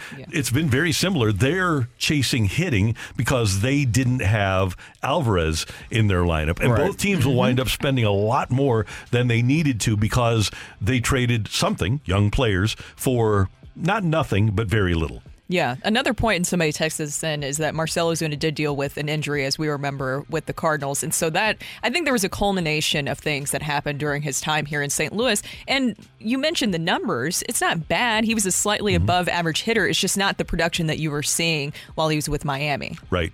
And I think the Cardinals really dodged a bullet in that they didn't get Giancarlo Stanton because they really wanted him and they had the deal.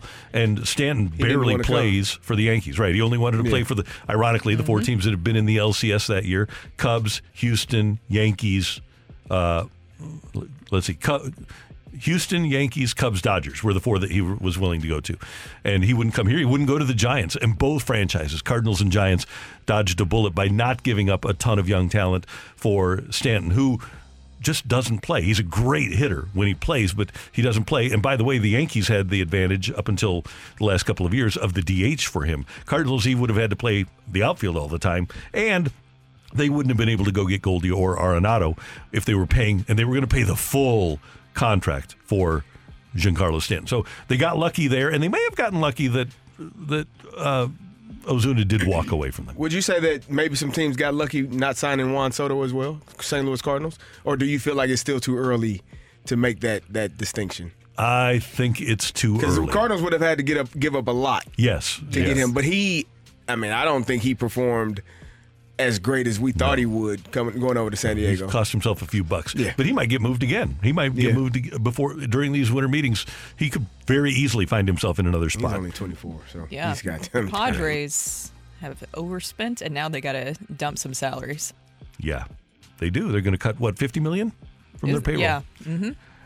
That is today's fresh take on 101 ESPN. Coming up at the Athletic, Katie Woo lays out what the Cardinals are prepping for in the offseason. But even if they get what they want, is it enough? That's coming your way on 101 ESPN. You're back to the opening drive podcast on 101 ESPN. Presented by Dobbs Tire and Auto Centers.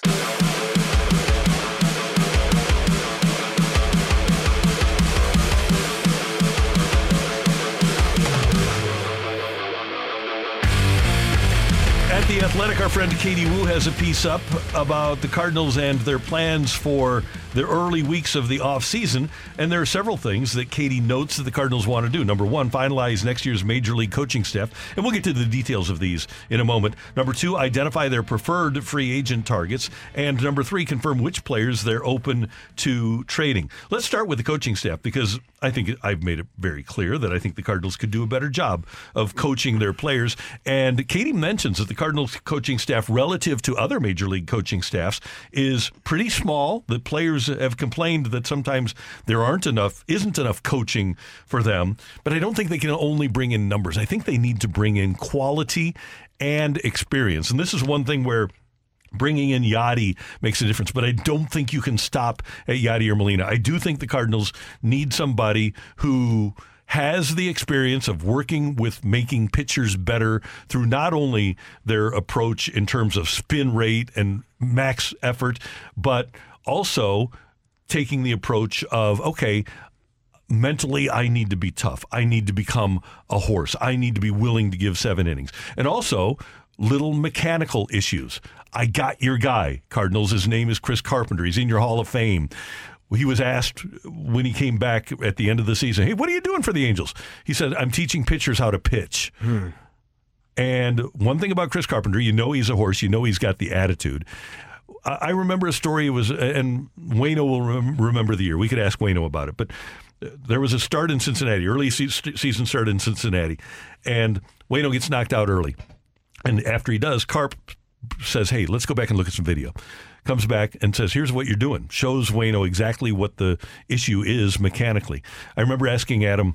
How long did it take you before you recognized what your problem was? He said one pitch. All he had to do was see one pitch on video, and he turned his season around. Chris Carpenter understood the nuances of Adam Wainwright's delivery, like he does with a lot of people's delivery. Maybe it's not Chris Carpenter, but the Cardinals, I believe, would do well to get a guy that young pitchers will listen to because of his pedigree as a major leaguer and that understands not only the intricate aspects of spin rate and the analytics aspect of things, but somebody who's actually done it at the major league level.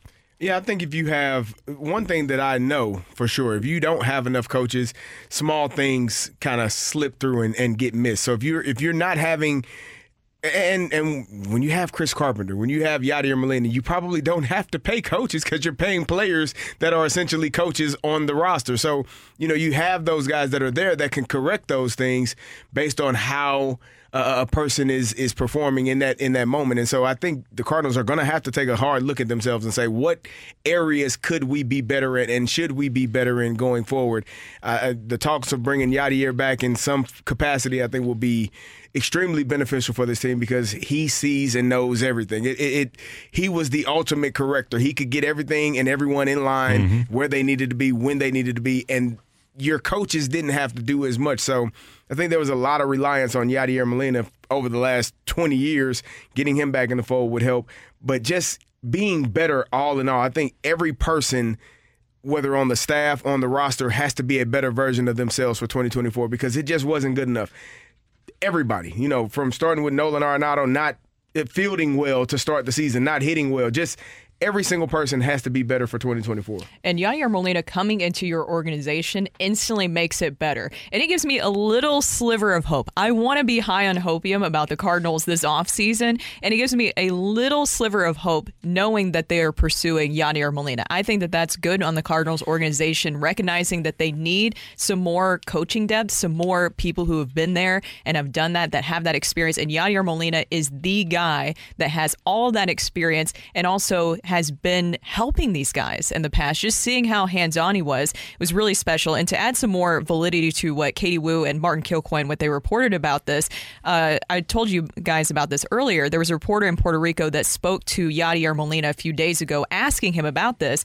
And Yadi said, I had the opportunity when I went to see Adam Wainwright a couple weeks ago to sit down with management, and a few points were talked about. We hope that if something happens, it will happen soon. And if not, then I would still be willing to continue helping them when they need me while I'm here in Puerto Rico.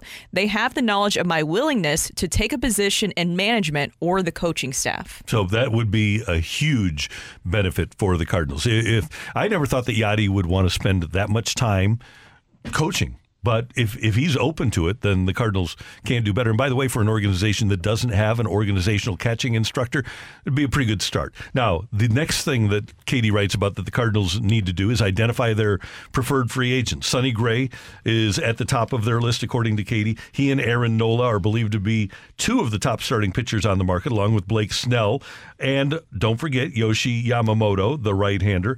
And uh, there's one other. Uh, pitcher that would be available, Jordan Montgomery, whom the Yankees apparently have interest in. So the Cardinals are going to identify some potential free agents. My question would be of that group, who are the Cardinals going to be willing to pay the price for? I can't imagine. First of all, I, I, have to believe the Phillies, especially if they win the World Series, are going to do everything they can to keep Nola around. Yes. The Dodgers are going to need starting pitching. The Yankees, as no- noted with Montgomery, are going to be in the market for starting pitching. The Red Sox are the Cardinals going to be willing to swim in the waters with the big market teams and be willing to pay a starting pitcher.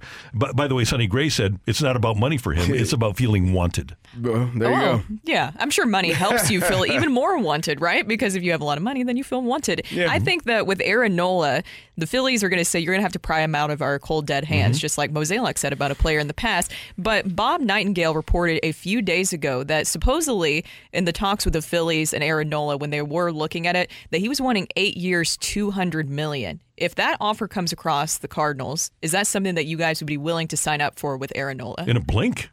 Yeah, I, because I'm thinking that we're probably looking at 33 million a year rather than a 25 million dollar AAV. I think he's getting into that territory where he's 32 33 million a year. Ohtani's injury and Urias's legal problems increased Aaron Nola's Yes. value dramatically. Yeah, because you're going to have multiple suitors as opposed to having more guys on the market. Aaron Nola is the guy right now on the market. And so when you hear Sonny Gray say money is not the ultimate factor, I want to be somewhere where I want to be, where I'm wanted, that sounds like a future St. Louis Cardinal for me. And I know, Randy, that's not a uh, a player that you think is is a I don't do you think you don't think he's a 1A type of pitcher? No. You think he's a 2? I think he's a two, yeah. Okay, so then the Cardinals would, but I I don't see where else they're going to go because again, as you said, Aaron Nola is going to get paid a whole lot of money from somebody, going to get a whole, whole lot of money an offer from someone, Blake Snell as well, and so.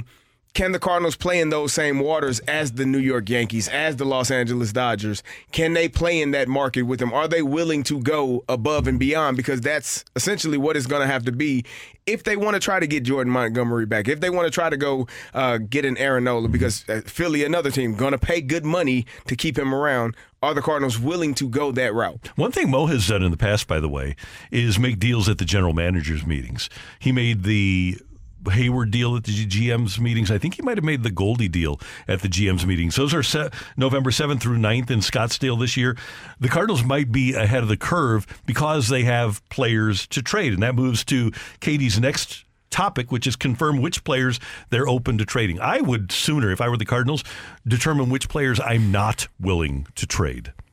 Yeah, That makes your life a whole lot easier, doesn't it? Well, and she kind of identifies that in the article. It's the same names that you would think of, of where it seems like Paul Goldschmidt, Nolan Arenado, but I'm sure a lot of different things could change. And she even mentions that. But then she brings up the names of Tommy Edman as one of those and Nolan Gorman as being possibilities to be moved. So you do have to identify that. She also mentioned that Brendan Donovan seems like a guy that they're not going to be willing to part with. And that's been the conversation we've been having, right? Is would you have to choose between Brendan Donovan and Tommy Edman, both very versatile utility players, essentially the same skill set, but I think Brendan Donovan has a higher upside offensively. The, The interesting part for me is it's not about what the Cardinals are willing to trade. I I mean, to a degree, it's what other teams want in return. Like if you Yeah. expect something great in return, you. That Dylan Carlson, I think, is a great guy. I don't think that teams are clamoring for a guy that has been injured for the last two years. Tyler O'Neill, great baseball player, top 10 MVP candidate when healthy. But if I have to say all of that and then say when healthy, I don't think teams are clamoring for him either. So when you're looking at what another team wants in return, I think Alec Burleson is a good guy. But I, is that something that a team is clamoring for to give you a number two starting pitcher or, or, or a potential ace? No. There's a few names on this list that teams will want if mm-hmm. you want something big in return. Now, if you're just trying to fill out your roster with guys that can help in different positions, yes, they may want a Dylan Carlson. They may want a Tyler O'Neill. They may be looking at an Alec Burleson or, or a Juan Yepez. But if you're looking for the star, they're looking for one of your potential stars as well. So let me just toss this out to you. Goldie has made it clear he wants to be here. He'll he he is going to invoke his no trade clause if they try to move him. Yes. Not sure about Arenado. I don't know about Willson Contreras. I would think that the Cardinals would want to keep Walker at all costs, win at all costs. Is there anybody else? One of the young catchers, I'm, I'm willing to move him. Uh, Donovan, I, I'm willing to move. Burleson, you mentioned I'm willing to move. So I- I've got Walker. When I'm moving, I'm, I'm willing to move Tommy Edman if I can get the right thing back. Walker, Winn, Goldie. Everything else for me is open i- i- because of I don't know what is available to me. Now, is it going to cost a lot if I'm going to give up some of these guys? Yes, but those are the only three that I would. Is there a pitcher that uh, am I I'm missing here where you say we an untouchable pitcher? No. Tink Hence? Yeah, I I don't know yet. I you haven't seen them. Yeah, so I'm, I'm Same thing with Gord Graceffo and Michael Yeah. McGreevy. I mean, know. and they would be asking for somebody like that. Yeah, and, it may be a situation in three years you're looking back and you got another Sandy Alcantara. Like, oh, what do we do? Right. You you you don't know when you're trading, but what you do know is what you need in this moment, and what this team needs in this moment is starting pitching. and I don't have as evidence there. I don't. If I'm Mo and Girsch and the Cardinals, I don't have many untouchables at all. If I can rebuild my rotation and my bullpen, because I am going to be trading from my offense to supplement my. My pitching and hopefully my defense will get better too. That's one other coaching aspect to this is you need to find a way to get your defense better. Or you can develop the guys you got and don't trade anybody. Well, How about that? They Okay. they say that they if you want to if you want to win next year, you might have to move some guys. It's going to be You gotta- painful. you and- have and to You're gonna this be in a point. situation where you're looking at guys be stars elsewhere, and you're going to be frustrated. Hopefully they'll do And that's something. part Hopefully, like a Josh Field situation. maybe, maybe, maybe not. Coming up It's a crapshoot. The Blues play Arizona tomorrow night. Robert Thomas getting ready for practice. He'll join us next on 101 ESPN. A late fight today, by the way, here on the opening drive. You're back to the opening drive podcast on 101 ESPN. Presented by Dobbs Tire and Auto Centers. Inside the Blues locker room. What a goal by Robert Thomas! It's time now for Blues forward Robert Thomas on the opening drive. Driven by Pure Performance, the only stop for all your aftermarket vehicle needs.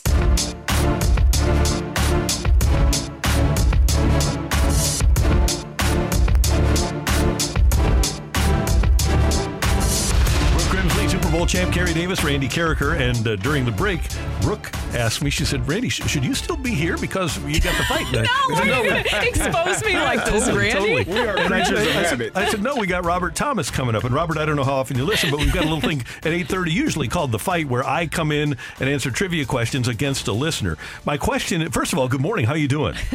Doing well. Good. Is there a player in the Blues dressing room that, whether it's in the room or on a flight or on the road or in practice, just has little facts, little trivia things? Who's the best at that, or who comes up with stuff like that? Said, "Hey, did you know?" For example, like, "Hey, did you see McDavid scored his uh, 50th goal last night?" The only other guy to do that is, is player X. Is there a, a fact guy in the Blues dressing room?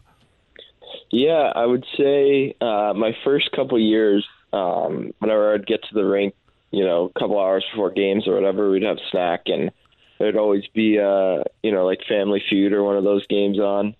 Um, it was one of those hard trivia games that I would never know the answers to, but Bortuzzo and Bozak would always play, and they'd they'd be competitive against each other. So I'd say Bortuzzo would be your guy. Well, Robert, congratulations, obviously, for you guys getting the first win of the season the other day. What was that feeling like helping the Blues win in the shootout victory against the Kraken?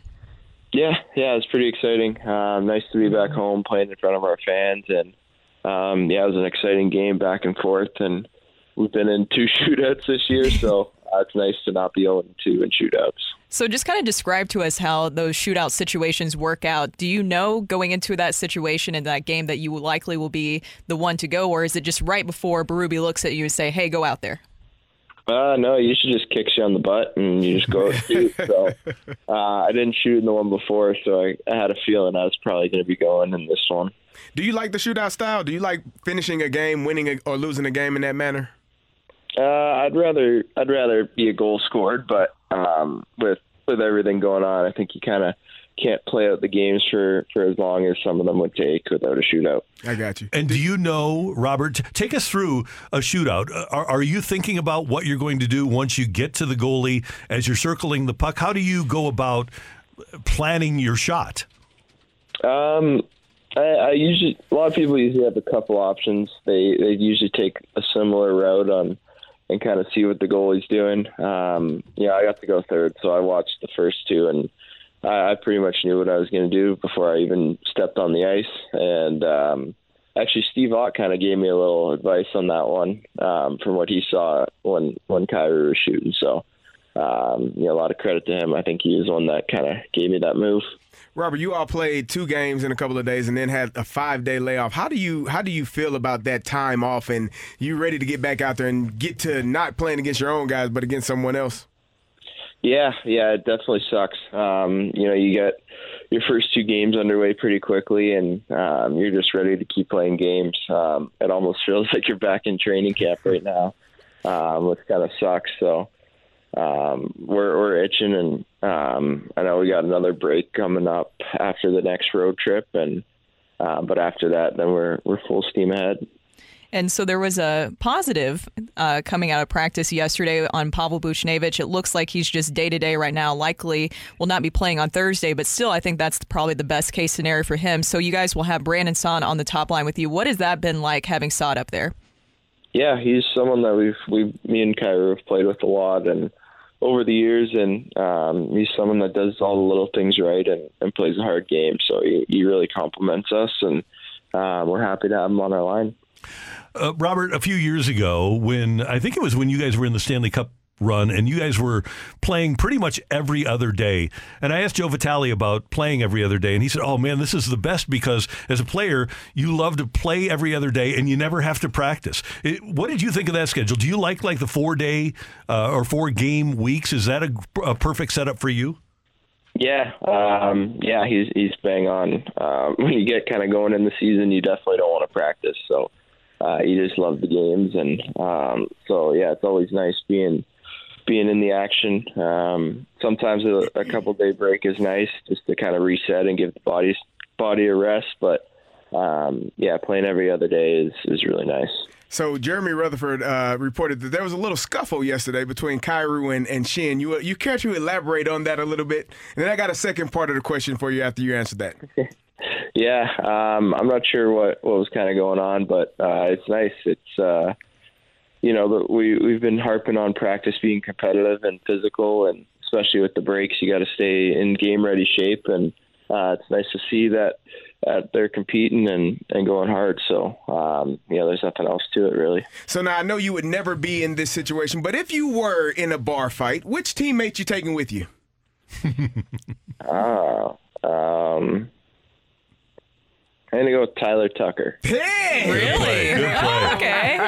Wow. I can I see like that. that. Yeah, he's, Good he- he's a little bit of an aggressive guy. Yeah, I mean, I think he would always have your back, and uh, he's a good northern northern Canadian boy. So, um, yeah, he, he'd be my pick. We did our superlatives last week, and uh, Jr. picked him as the best fighter. So he, you, you might have picked correctly. Who are your guys' picks? I think I picked Tyler Tucker as no. I might have went with Toro for uh, best fighter. I went with Brayden Schenn just because I've seen him, but now he's a captain, so I don't. I don't know. I think we're waiting for you to get in a fight, Robert. Of course, we don't want that to happen, but we'll we'll see and wait wait and see how that goes for you. We'll see. We'll see about that one. hey, hey, Robert, we know that you guys have a game tomorrow, but I want to look ahead because we are going to talk to you before you play Pittsburgh on Saturday. And you obviously, as a hockey fan, a young hockey fan, you literally grew up watching the entire career of Sidney Crosby. What's it like for you to play against number 87? Yeah, yeah, it's always really cool. Um, like you said, someone a lot of a lot of younger players in the league watched and idolized growing up, and um, such a special player. And uh, it's one of those things that that when you're older and you're retired and you're, you're talking to your kids, uh, you're gonna be like, I got to play against Sidney Crosby, and and that's really cool. And uh, it's always special uh, going out against him.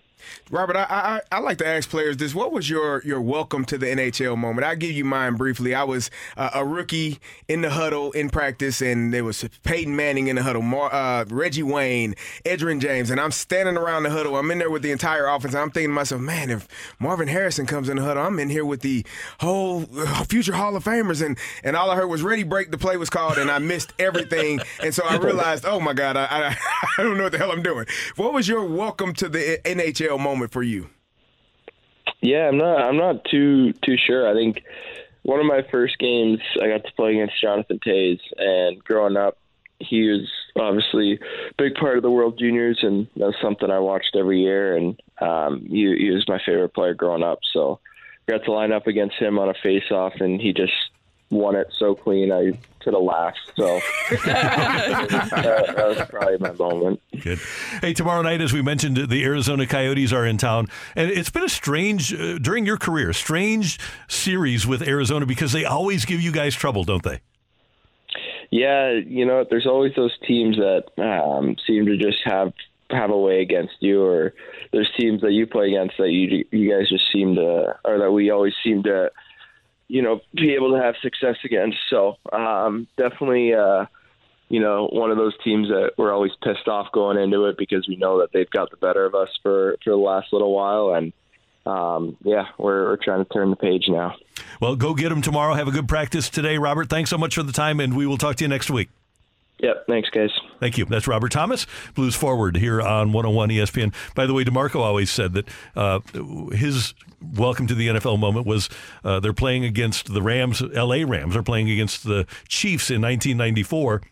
And uh, he is in the pile as Joe Montana is uh, is throwing the ball, and D'Marco looks up, says, and literally says because he D'Marco grew up in the Bay Area, Yeah. Richmond, Mm-hmm. California, and he looks up and says, "Hey, you're Joe Montana."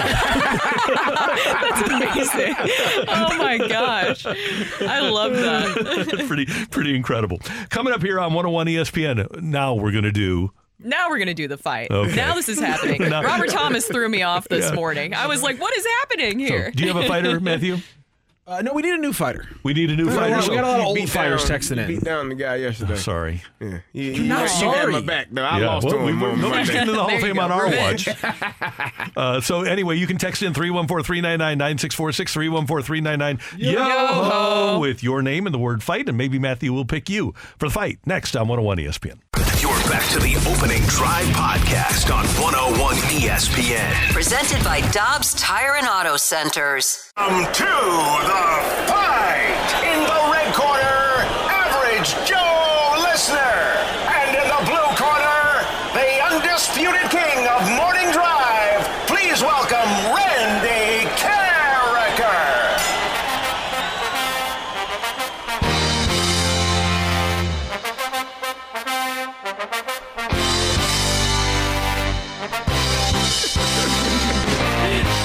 Welcome back to the Opening Drive. I'm Carey Davis, joined by Brooke Grimsley, and it is time for the fight. And our fighter today is Tyler. How you doing, Tyler? Not too bad.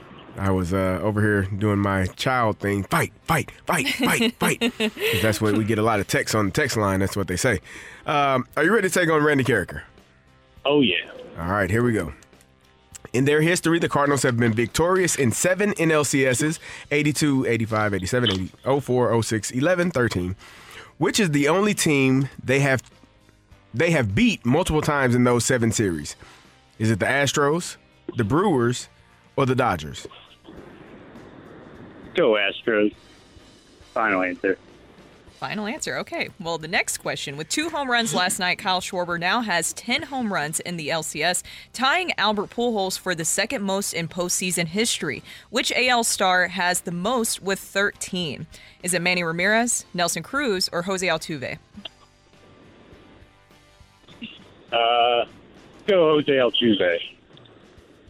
Which Mets player hit the Grand Slam single to win Game 5 of the 1999 NLCS? Is it Roger Cedeno, Robin Ventura, or John Olerud? Uh, let's go option two.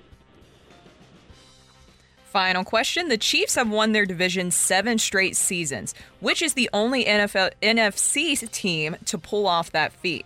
Is it the Rams, the Eagles, or the 49ers? Uh, go San Francisco on this one. All right, we'll double check our score and we will bring in Randy Karraker. Tyler, how you feel? Terrible. Oh.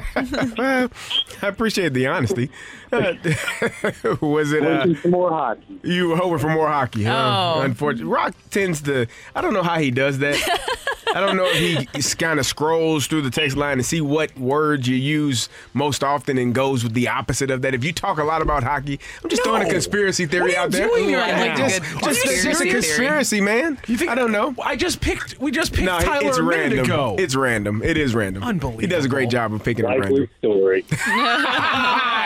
That's how sprinkle a little bit in there. That's how you got to do. Randy, say hello to Tyler. Tyler, good morning. How you doing? Uh, I was doing better a couple minutes ago. Good to have, have you with us, eh? I'm sorry? Good to have you with us, eh? Oh, it's good to be here. All right, Randy, here we go. Ready.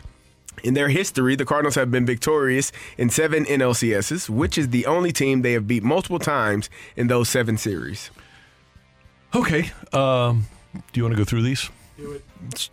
Go ahead. Have at so in uh, How about that? 1982, they played the Brewers in the NLCS. Or I'm sorry, they played the Braves in the LCS, uh, which would probably be the multiple one, right? But uh, they played in seven, or they- they've won seven, or pl- played in seven, right? One seven. They've won. They've, seven. won, won seven. seven. LCSs. Really? Yeah. Okay. You can rattle off the seven Sure, World Series I'll do it. I'll do it. Okay. so 82, you beat Atlanta. And then you have to go all the way to 90, or no, uh, 85, uh, you beat the Doyers. Uh, 87, you beat the Giants. And then you have to move ahead to 2002, where you lost, no, 2000, where you lost to the Braves. 2002, you lost to the Giants. Uh, 01, you lost in the first round. Um, so I'm still trying to find that uh, that team. I think we might have beaten the Doyers in. Mm, hold on, 04. We did beat the Doyers, but was it in the LCS? Um, I think it was. Uh, so I'm I'm probably thinking that 85 and 04. Um, oh no, 04 we beat Houston. Sorry, Eight- 05 we lost to Houston. 06 we beat the Mets.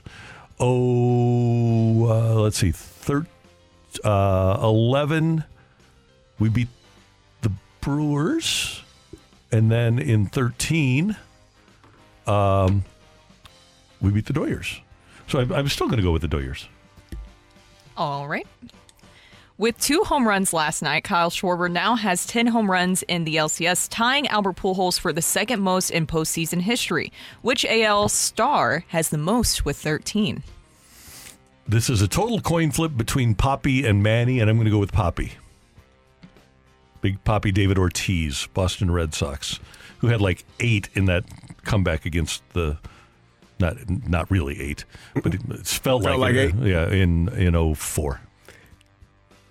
Which Mets player hit the Grand Slam single to win Game 5 of the 1999 NLCS?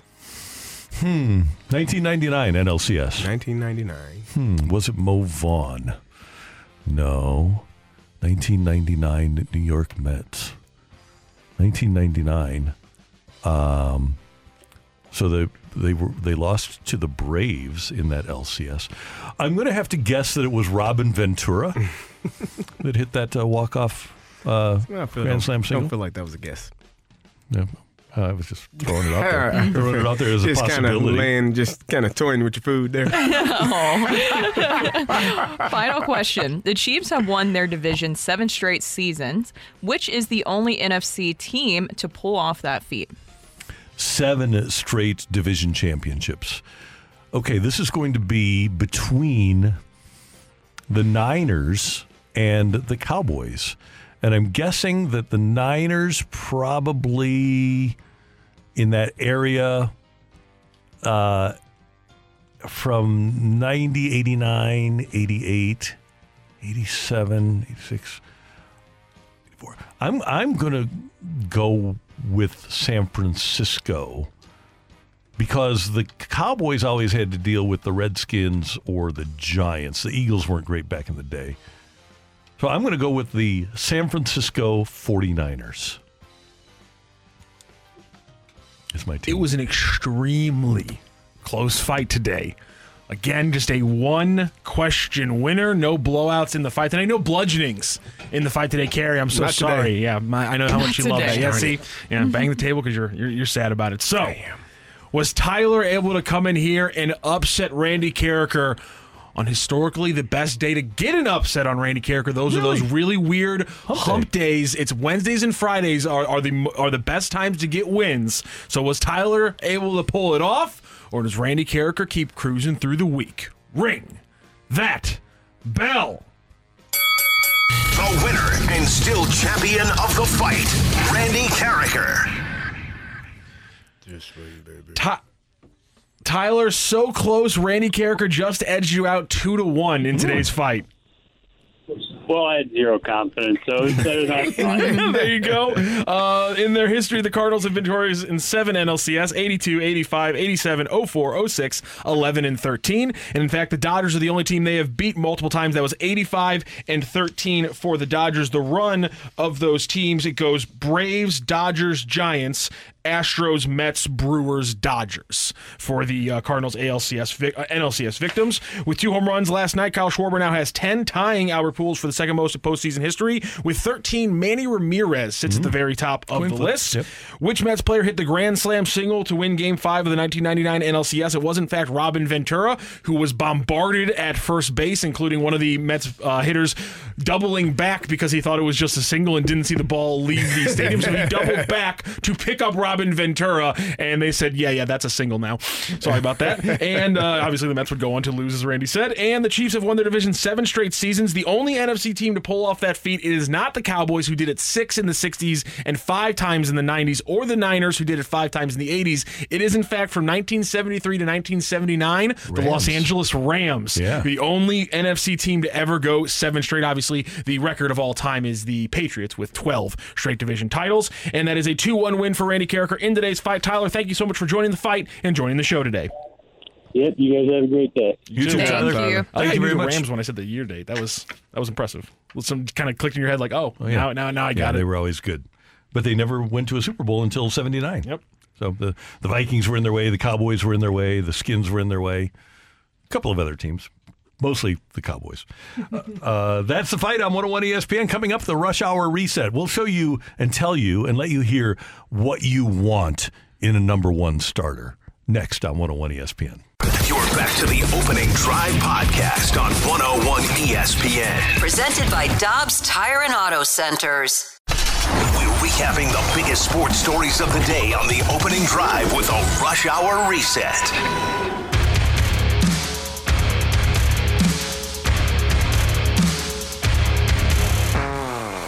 It's 904 in St. Louis. Your time check brought to you by Clarkson Jewelers, an officially licensed Rolex jeweler.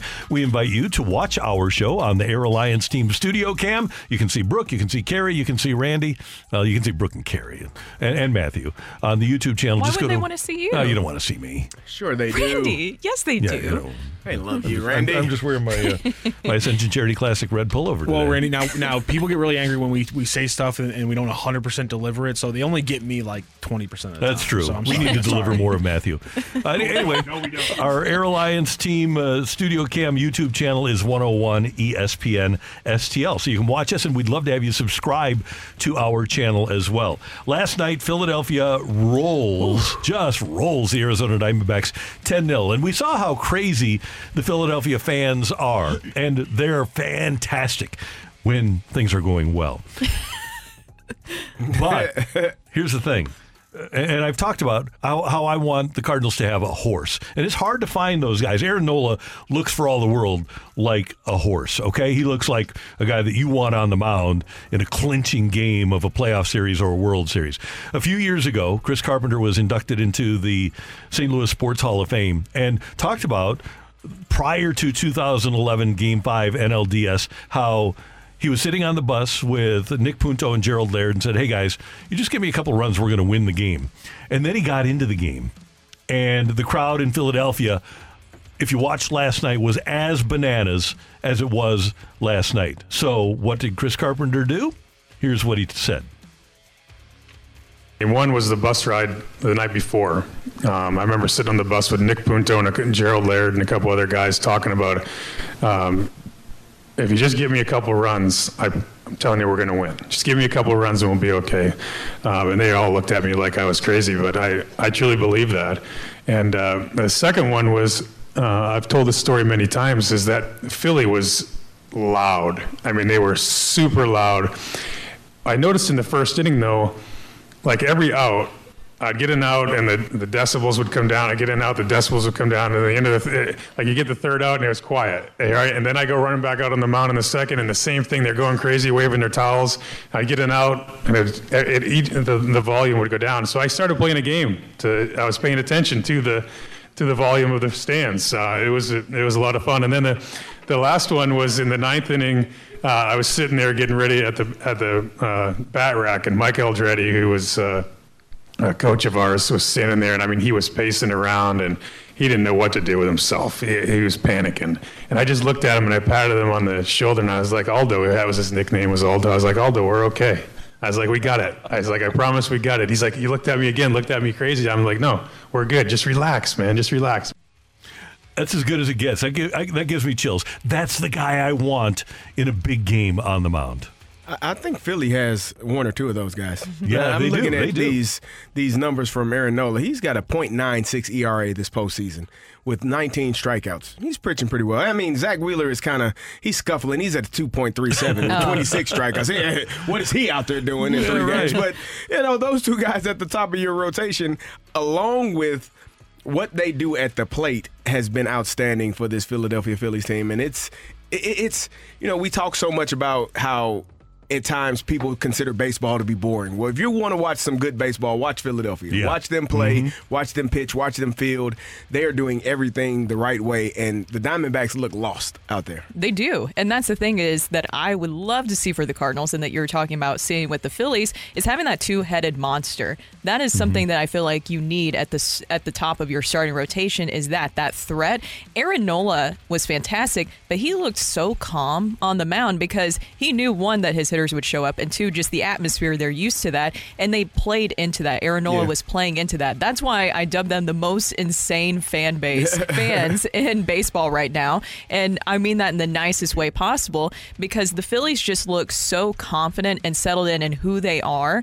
And they're just really living in opposing teams' nightmares, Freddy Krueger style. I think one thing that's intriguing as well. Normally, you see this information. I mean, you see this this type of uh, you know excitement or, or ability when you win a World Series, not when you lose. Like you, they're- seem like they play, they're playing with house money. They haven't won. This group hasn't won a World Series, but they're playing like when you win a championship, you play a lot freer Mm-hmm. than when you're trying to win your first one. And and watching them, you wouldn't be able to tell. You would think that they are a team that has already won two or three championships, and Right. they're just out there having fun and doing. It's not a lot of pressure. The pressure isn't hasn't hit them yet, and so.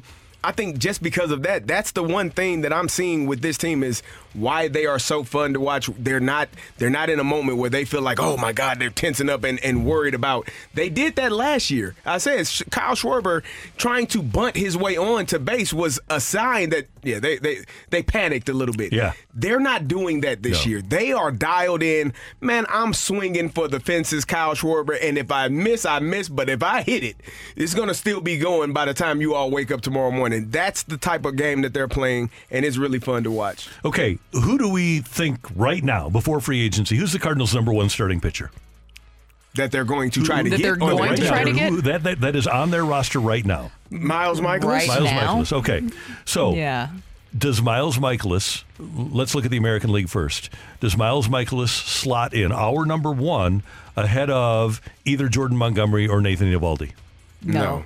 Does he slot in ahead of Framber Valdez, who struggled his last time out, or Cristian Javier? No. No. Uh, certainly not Philadelphia's guys, right? No. No. Or Gallen and um, and uh, Merrill Kelly, who started last night. No. Our number one isn't a number two with the teams that are remaining. He's Well, not that's a why you number gotta three get- on. No. uh, Uh, is he no. Ranger Suarez? Scherzer? Scherzer? Scherzer? Like Yeah, he- no. No, it's Hunter Brown. No, it's no. No. it's just no. It's so that's what the Cardinals have to contend with. We talk about getting two starters or three starters. Our number one guy right now in the final four, and this is not anything against Miles Mikolas, who's fine, but he's not. He- He's not a number two for any of the remaining teams. So that's what the Cardinals have to uh, strive for this offseason is to get at least two, maybe three guys that render Miles Mikolas your fourth starter. Exactly. You have to go get an Aaron Nola, or I know that Yamamoto has been linked with some more other teams here lately, or a Yamamoto, somebody who can be your ace, because you don't have that going in the season. And what do all these other teams have? What is the commonality that they Good have? pitching. Good pitching, really good starting pitching, where you're not even worried about the bullpen. And they all have stud bullpens too, though. Exactly. but that's the thing. If your starter is giving you those type of innings, I mean, Aaron Nola, six shutout innings last night. I mean, you are, do you even need to worry about your bullpen and what they're going to do in those situations? No, they just are there to get those final outs. But having those guys, somebody like an Aaron Nola is, has to be a must, has to be a must. And the Phillies, I don't see how they're going to let him go. But I did find that interesting. And I brought up, brought up that Bob Nightingale report where he's saying that supposedly when they were having some talks that they were he was looking for eight years 200 million plus while the phillies were looking for around more four to five years if the cardinals hear that are you matching that are you saying okay we'll give you the eight years 200 million plus I don't think they will. I think in the current, and normally I, I've been pretty much in sync with the Cardinals' thinking. I think this is different. I think right now, this year, what they're coming off of, what their competition is in town, I think if eight years and 200 million is on the table for Aaron Nola, you, you got to jump all over that. If you can get him for 25 million a year for eight years, and I know he's 30 years old, you I don't take think it. that's the number though. I, I think I think it's greater than that too. Uh, Mhm. Definitely. that's why you have the plus sign because that can mean a multitude of things Yeah, right. that is your rush hour reset here on 101 ESPN. Oh, by the way, tonight we've got the Rangers as Rangers and Astros game three, 6:30 pregame here on your home of the baseball postseason 101 ESPN. Coming up, uh, Matthew has tracked down Jamie Rivers, and Rivs is going to join us next on 101 ESPN. You're back to the opening drive podcast on 101 ESPN. Presented by Dobbs Tire and Auto Centers. Presented by Boardwalk Hardwood Floors, a proud partner of your St. Louis Blues. Find your perfect new floor at our four convenient locations and online at boardwalkhardwood.com.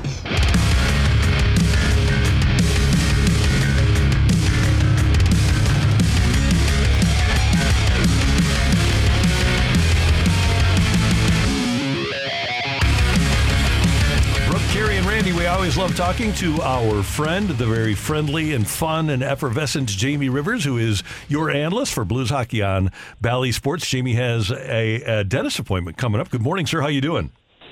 Good, guys. How we doing? Good. How do you like the dentist? Um, the dentist and I have a really unique relationship. You know, over the years, I think I've put his kids through college with all of the dental work that I've had to have done for my career in pro hockey.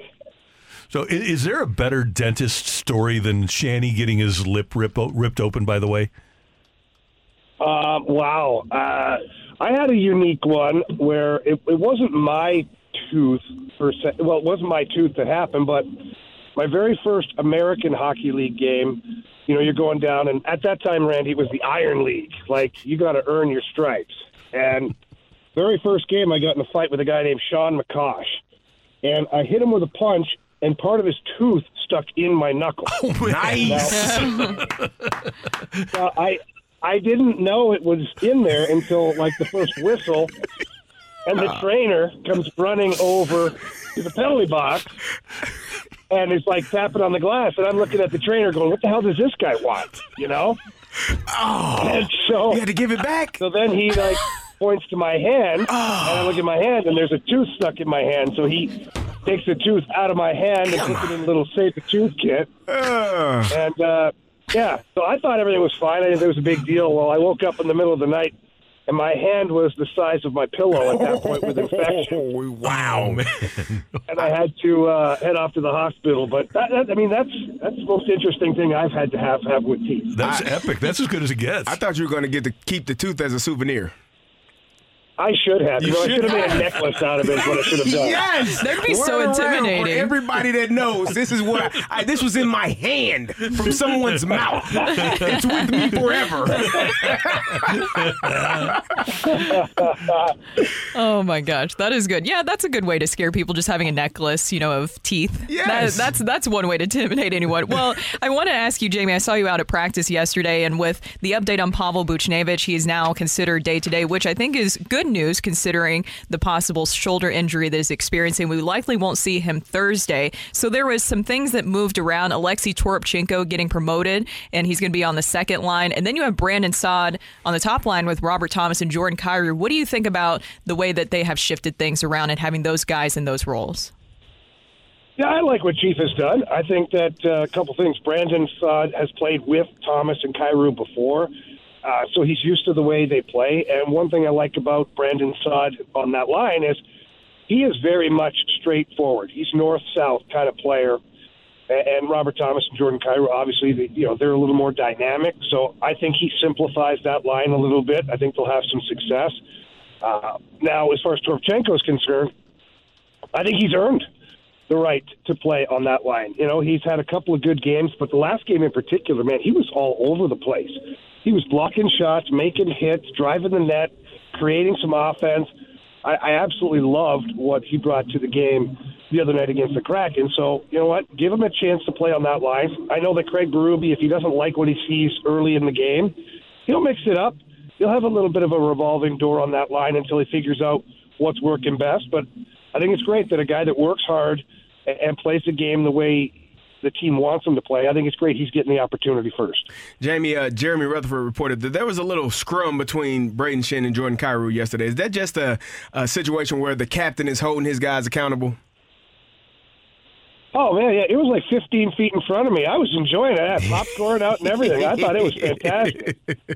But uh, no, look, it's uh, here's the thing: for a team to be successful, you have to push each other in practice. You have to. I mean, if you're not pushing your teammate in practice, how the heck is that guy going to get better for the game situations? And I think that this was a defensive zone uh, coverage drill, and you know Jordan Kyrou may or may not have been going as hard as he should have. And Brayden Schenn just said, "Well, if you're not going to go hard, I'm going to go twice as hard, and you're not going to like this very much." And they kind of got after each other a little bit. Cooler he- cooler heads prevailed. It was no big deal.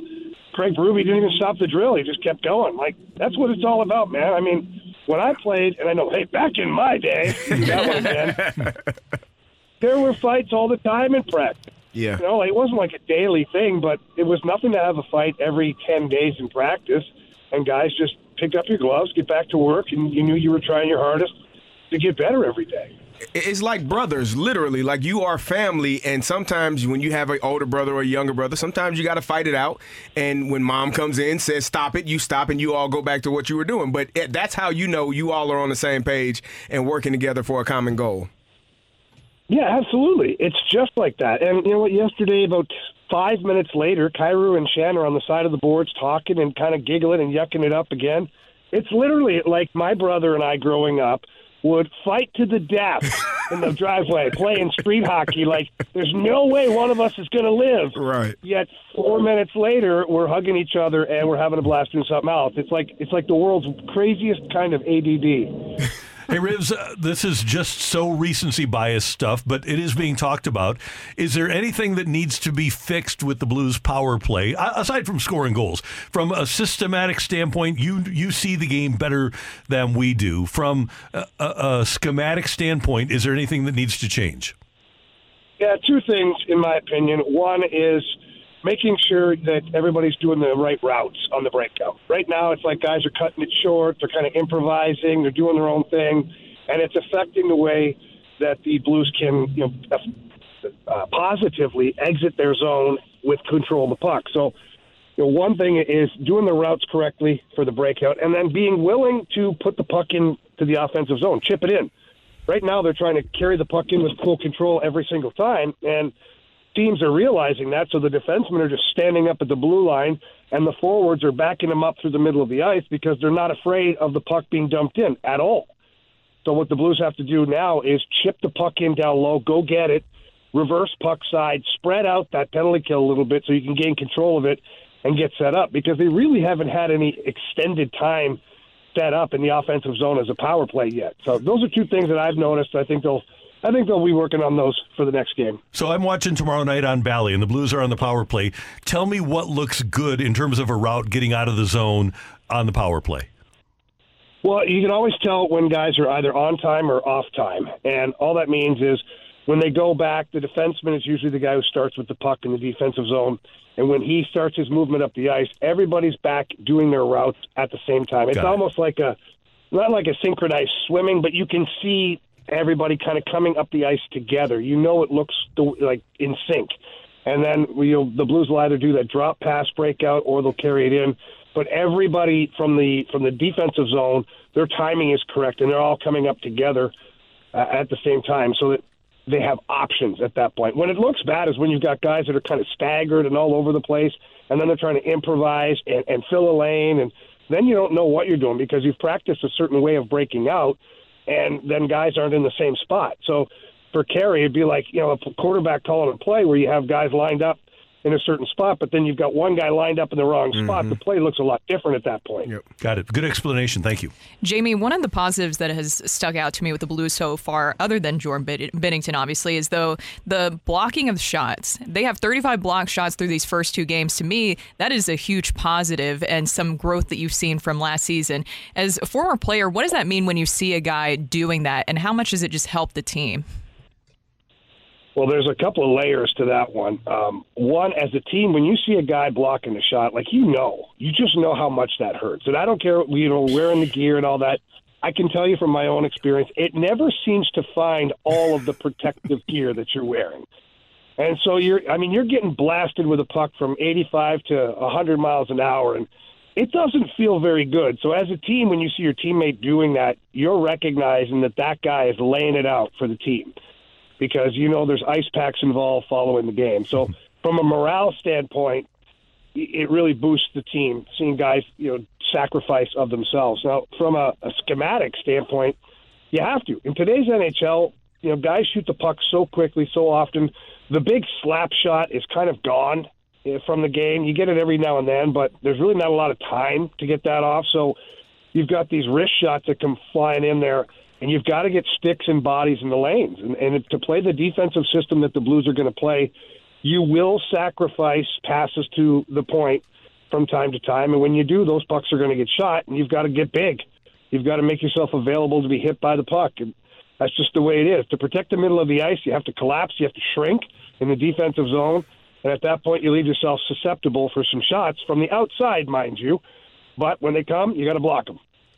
Rivs, love you. Thanks so much for the time. By the way, one quick story. Uh, one time uh, in the fast lane when I was doing it with BT, he went to the dentist and had his lip numbed, and he came in and did the whole show sounding like Lou Holtz. Lou, Lou Holtz. I actually remember that, Randy. I remember it very well. It was one of the funniest things I've ever heard in my life. it was classic. Hey, Yeah. have, have a great day, Yeah. and uh, we'll thanks for joining us, and uh, we'll talk to you tomorrow. You got it, guys. Have a good one. Thanks, Jamie. J- the great Jamie Rivers on 101 ESPN. He, he does such a great job of breaking down Yeah. hockey for people that never played before. I never mm-hmm. played hockey, and, and I think I know what I'm w- watching, but I really don't. So if I can have him explain it to me, it's a lot better. Yeah, he does a great job of that. And that's why I've enjoyed just listening to him on the broadcast. When I saw him at practice yesterday, I was like, You're here at practice too, and you're going to do radio, and you're getting ready for the game. I'm like, Do you sleep at this point? No. he is always Working. going, Yeah. booked and busy. Yeah. Coming up here on 101 ESPN, we talked earlier about Katie Woo's schedule for the Cardinals as they approach the offseason. And we want to know what you think. Is there anything they should add aside from identifying possible free agents and trades, maybe working on their coaching staff, and getting ready for what needs to be a really aggressive approach? You are next on 101 ESPN. You're back to the opening drive podcast on 101 ESPN. Presented by Dobbs Tire and Auto Centers.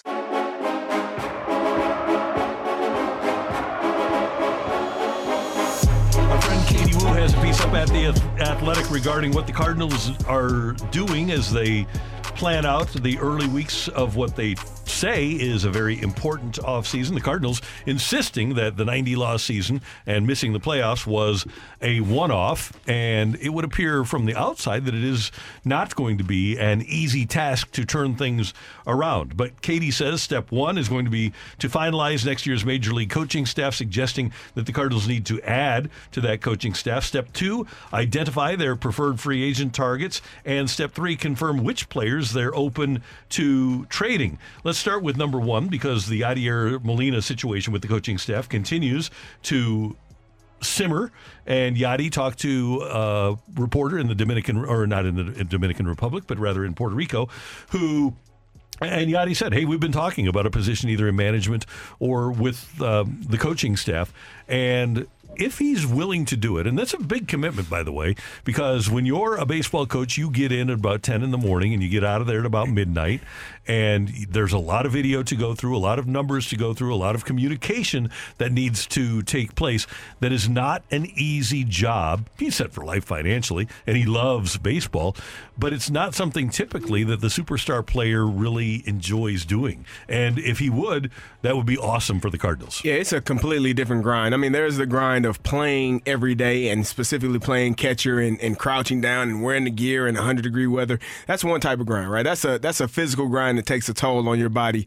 But when you become a coach and you are in there, as you said, for hours before the players show up, hours after the players leave, that's a mental grind. And then you you don't have as as much of a an impact on the game as you did as a player. And that's probably the the most frustrating part about it as well. You can do all you can do to prepare your guys, but at the end of the day, they have to go out there and perform. So I guess him being in the front office or being uh, on the bench, I think either one would be good for the Cardinals because they are in dire need of someone that has played the position at a high level, that understands how to manage pitching staffs and, and can make sure that their guys are, you know, calling the right pitches and throwing the right pitches in the right location. Maybe, maybe that would be ideal for a Cardinals team uh, for their starting pitchers and their relievers. I want him to be a part of the coaching staff. I think that that's where he really thrives. We saw him manage for Puerto Rico. I just think that Yadier Molina being a part of your coaching staff, he essentially has been a part of your coaching staff for whole all this time while Yep. he's while he's been here. He's been very hands-on, working specifically with the pitchers, where they didn't really even have to think much. Yadier Molina was able to walk them through so many different situations, and also specifically working with the catchers too. And that's something that I think if you're looking to maximize this deal that you have with Willson Contreras, and if you're going to keep him as your catcher, having Yadier Molina being a part of your staff, not only helping Willson Contreras maximize that contract to get the most out of it, but also to help your pitching staff, your hitters, every single aspect of the game. Yadier Molina can be there to help with that. And that is a huge benefit. And I think that's good on the organization. If you're going to start out the offseason like this, where you're going to add Yadier Molina to your staff, to your organization, that's a home run in my book. But you can't can't stop there. And Katie writes St. Louis could also add positions to their staff, joining the long list of teams that employ a coaching staff in double digits. Even throughout the struggles of the 2023 season, the players backed the coaching staff, including Marmol. One of the biggest player concerns, according to sources, was that there simply wasn't enough coaching to go around. So the Cardinals would do well to provide uh, Blake Ilsley with a uh, uh, an assistant pitching coach. Dusty Blake. Oh, I'm sorry. Yeah. I like how there was one day where you really did forget what I- his name was. really that you? did. Was That that, that was was you? I- yeah, you were like, yeah, I, completely- I forgot Yeah, I completely. completely forgot his name. Yeah, get, get him an assistant. Turner Ward will need a new assistant because Mm-hmm. uh, their old assistant became the assistant softball coach at Mississippi State or something like that. Ole Miss, yeah. Yeah, Ole Miss. Uh, so they do need more coaches. Now we get a text uh, that wonders if Yadi is a good idea. I pray that it's a no for Molina. That's the easy option. They need to take a look in the mirror at what they are doing. Yes, they do. Fundamentally, this team regressed dramatically, and they need to look at why they regressed dramatically in terms of fundamentals, and that goes back to coaching. But that is something that Yadi can help with. My point is, and I think all of us agree. Yadi would be a great addition, but you just can't stop with Yadi. You need to add to the coaching staff in several other areas. Yes, it will. And I, I keep seeing these texts come in, and we have discussed this a little bit. This one coming from the 314 Bringing Yadi will only cause turmoil. In the coaching staff, do we want Yadi? Yes. But only when Ollie is gone. There seems to be some concern from the fan base that this relationship wouldn't exactly pan out well with Ollie Marmol and Yadier Molina. They worked well together last season. I, I saw that. And I mm-hmm. know it's different when somebody all of a sudden gets that coaching job, Right. but they do have that history of working together. I hate the notion that people assume that Yadi would automatically take over the role as the as Oh, the he manager of the team. I I don't I don't see I don't agree with that. Yeah. I don't agree because the reason why I don't agree is because that's almost assuming that Yadi is not a team player. And and No. if, it, if Yadi- we've learned anything, catchers are the ultimate team players, right? For for baseball, catchers are like fullbacks and and like power forwards for for NBA teams. Like they are the the glue that holds teams together. So I feel like Yadi would understand that this is Ollie Marmol's team. He's the manager. I am here in a in an assistant coach's role to assist the head guy to make sure that we are all on the same page. I don't see I don't foresee Yadi coming in and saying, "Okay, yeah, you brought me in to be the bench coach or you brought me in to be the assistant pitching coach and I'm going to be the one making the rules or making the decisions for our manager." I, I think Yadi understands what his role is, what he will be now. If he gets elevated to that role at some point in his tenure, then that's just how things go in sports because people get fired and hired every single day. But I don't think he would come in initially with that mindset or even at any point while Ollie was here. I think it's unspoken. I, I just think it's a given. And I would be the same way. If, if I were in Ollie's shoes and Yadier Molina is next to me, and with one out in the seventh inning, he says, Hey, we need to make a change here. I'm making the change. If he says, uh, we But need that's to, we that's need being a good coach though, trusting your assistants. But that's the key. Yeah. You he Ollie needs to and he, he does. He's open-minded, but uh, he wants to hear a lot of voices. And I, I would here's my point. If if I'm in his shoes and Yadi is standing next to me and makes a baseball suggestion, I'm going to take that suggestion. I'm, I'm not even going to worry. If I have something that I'm really convicted about, I'm going to say, yeah, but he's smarter about baseball than I am. I, don't know if that's the case because I think if Bobby Cox was thinking something, and Leo Mazzone said, "Hey, we need to do this," I think Bobby Cox would say, "Hey, you know what? Okay, I, I trust you. I know that you have uh, uh, a, you have skin in the game. You are a guy that is the same thing with any other manager in the history. If they have people on their staff that have a better view of something or, or, or a better understanding of this specific person or this specific situation, I'm going to have to trust them to believe that they're going to be able to make the right call and help us to win this game." And look, I, the thing is, is that it's the final year of Ollie Marmol's contract. It's the business. It's the way that it goes. It's a business at the end of the day. So you're always going to have to be looking behind your back, especially with the way that this season mm-hmm. went. Bringing in Yadier Molina to your coaching staff. Can it be intimidating? Yes. Ollie has worked with him before. And yes, you're going to still listen to Yadier Molina because if the organization's bringing him in, I think that that's what they're signaling is that they want that voice to kind of help things there. And I mean, I think that some of the best coaching staffs that you see in all of sports has guys who could be a manager, could be a head coach. You should be surrounding yourself with guys who could possibly replace you or are just as good as you because that's what matters. That's how you get better in the long run. And Yadi doesn't lose. That's one thing that we all know. The other things that uh, Katie points out confirm which players are open to trading. I think we've already reached the conclusion that there aren't many that they shouldn't be willing to trade. Goldschmidt, Winn, Walker, and Goldie has said that he's going to have his. He, he says he's going to be here. He, he Yes. loves St. Louis. Arenado has said he loves being here, but I don't think it's a dead solid lock that the Dodgers won't come calling because the Dodgers lost in the playoffs again. And if you're the Dodgers, you want to have one of the best players in the game. So I don't think it would be out of the realm of possibility that the Cardinals would say, okay, it just didn't work. If they could get, and it'd take a lot for me to move him, but if they could get something worthwhile, not worthwhile, something great, then you have to consider that. And then the other one is identify their preferred free agent targets. I'm sure one of them is going to be Aaron Nola, probably priced himself out. Sonny Gray is going to be one of their preferred targets. Wonderful. That's that's great. But they're going to have to make trades too. They're going to if they're going to get that number one front of the rotation guy, they're going to have to. Uh, they're going to have to probably trade for him. And one other point I, I would make in regards to dealing for a guy like Dylan Cease, who did fall off a little bit last year.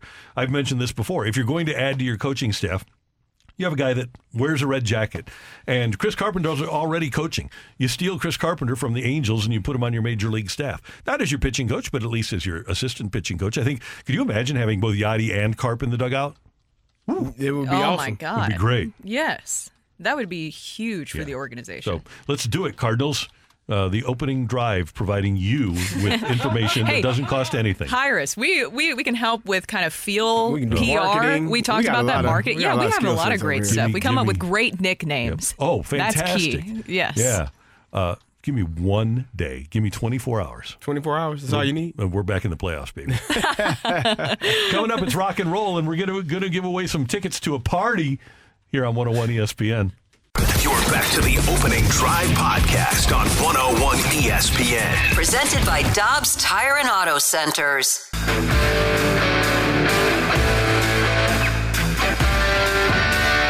Let's rock. Let's rock today.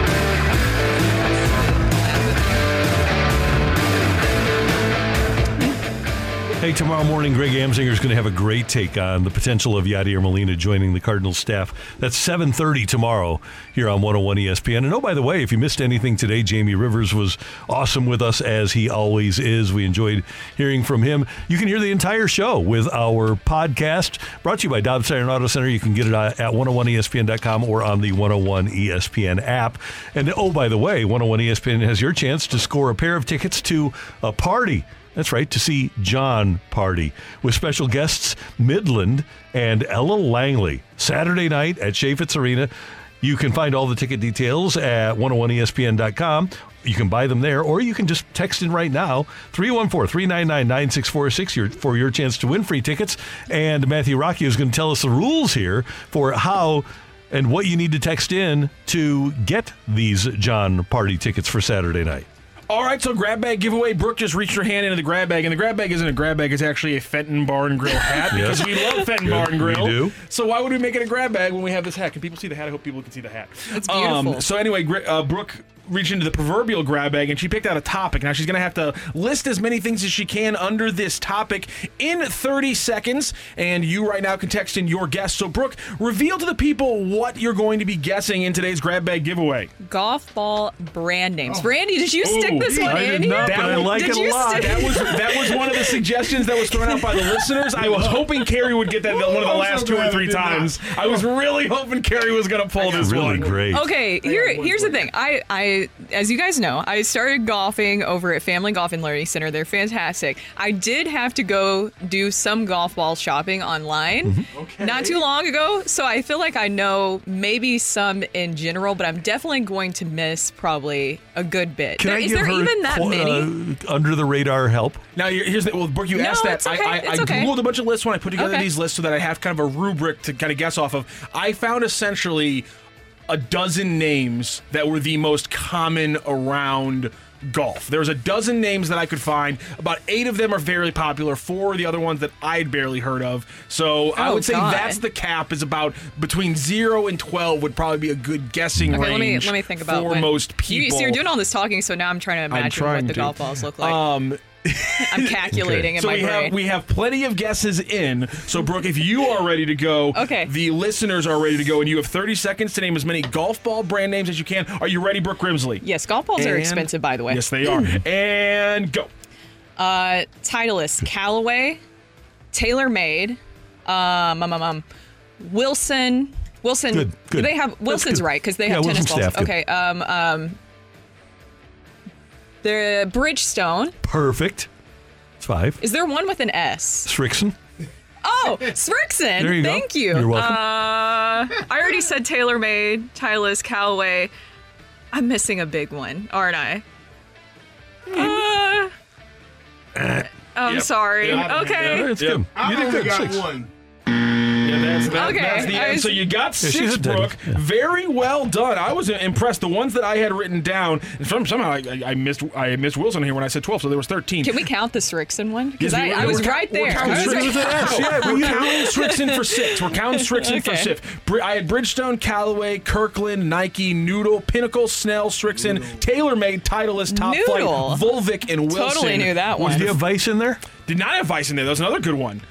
Like I said, there, there wasn't only 12, but those are the 12 Yeah, I found good, most commonly good, when I was doing lists. So Brooke got six. We will find our winner here because I saw a couple sixes here. We'll find the first six, and uh, they're they're going to be the winner. Thank of, uh, God some I tickets bought to some Jon golf Pardi. balls Good not job, too long Brooke. I like They that are one. so Man, I expensive. uh, here's the thing: the la- the next time we have tickets to give away, We need, a, we need some new we ones. We need some new ones because here are here are the categories that are no, left. don't give away all All right, I the won't tell- I won't categories. tell- Then you know what? I won't tell We're- you got it. We got. Here's the thing, because we we got CD and I Oh, I'm sorry, going CD. with this. bad, man. Wait, what, what did you do with his mic? It ain't been on It wasn't there last at the start. That's my fault, man. I'm so bad. I'm sorry. I was doing this. I was I doing the thing with Nike. Brooke. I was- That I was, I, forgot only got titles Nike. to Nike. That was it. Okay, I I forgot got two. Nike. Titleist and Nike. sorry. That's all I know. Yeah, All I know is ball, man. That's Oh, it. man. Okay, six is really good. it's just That that really good. spending money on some golf Oh, balls God. is uh, a lot more expensive. It is expensive. Is it bad if you just go to a golf course and like steal some golf balls that people Is that frowned leave out upon? there? Is that frowned upon? Because they're Yeah. expensive. Yeah. If you find Here's golf balls while you're searching for your ball, that is not frowned upon. My recommendation would be to it's- go to Golf Discount of St. Louis, either your Yeah. O'Fallon or Nice. South County locations, Oh. and get their pre-owned balls that are much less expensive than new golf balls. And Randy, we're going to talk a lot about NFL news uh, and notes tomorrow. And that, in fact, there's a lot of stuff coming out of the league meetings, but there's some breaking news coming out of the league meetings. You want to say that? Oh, our buddy Roger Goodell signed a new contract through March of 2027. so that's what you get for screwing over St. Louis. Is like $50 million a year for a few more Well, years. we don't know what the number is, Randy, because the NFL is no longer a uh, not-for-profit entity. They are they are a for-profit entity, which means they don't have to disclose what they're getting paid. or Yeah, what he's the paying worst. He's a liar, and it's been verified in court. Hmm. He's a liar. But he's So we a could I mean, in you could get a lot of money. he's now. a twenty-five billion dollar a year liar. It Yeah, was, it was 47 million, I think, 45 when I yeah was playing. right. Yeah, he's making a lot. He's, he might be up there around 60. And he, he is he is on record as saying that he wants before he leaves to make the NFL a twenty five billion dollar a year entity, and he probably will. And you know how you do that? You really protect the owners, which they do a great job of. They really do. Hmm. Hey, franchise, the, the Commanders went for six plus billion dollars. Rozelle was 63 when he retired. Tagliabue was 65 when he retired. This contract will take Goodell to 66. Is this his last contract as NFL commissioner? I would think so. Yeah. Who's on deck? Rod, uh, Kevin Demoff. Carey Davis. Son Oh. of, I swear. No way. Uh, you'd be surprised. Well, Daddy can't get him that high, can he? Yes, he can. Still? Really? Mm-hmm. Yep. Yep. Hey, I have a lot of respect for Marvin. He's a politician. I'm starting to starting to get a little little perturbed with him. Kevin's a politician, man. Uh, great job today by our producer, audio engineer, the one, the only Matthew Rocchio. Pleasure. Uh, Brooke, was this fun? It was. Now I'm getting all these tips for some good golf balls. So range balls. No. No. No, you don't want to hit range balls on the No? course. The range balls you do not want to hit on the course. No. Okay. Nike golf balls. Nitro. Oh yeah, Nitro. eBay Nitro. for golf balls. There, Well, you, there you go. go. Yes, or I- I'm just gonna go steal one off a golf There are some really good. There are some really good bulk deals on eBay. I'll take care of you. I, I know a guy. Uh, CD. Show us your face. We want to see your face. Who said that? You want to see my face? Hey, we thank you for tuning in, texting in, and being a part of the show for all of us until tomorrow morning at 7. Have a great hump day, St. Louis. That's right. You've been listening to the Opening Drive podcast on 101 ESPN and ESPN.com. Presented by Dobbs Tire and Auto Centers.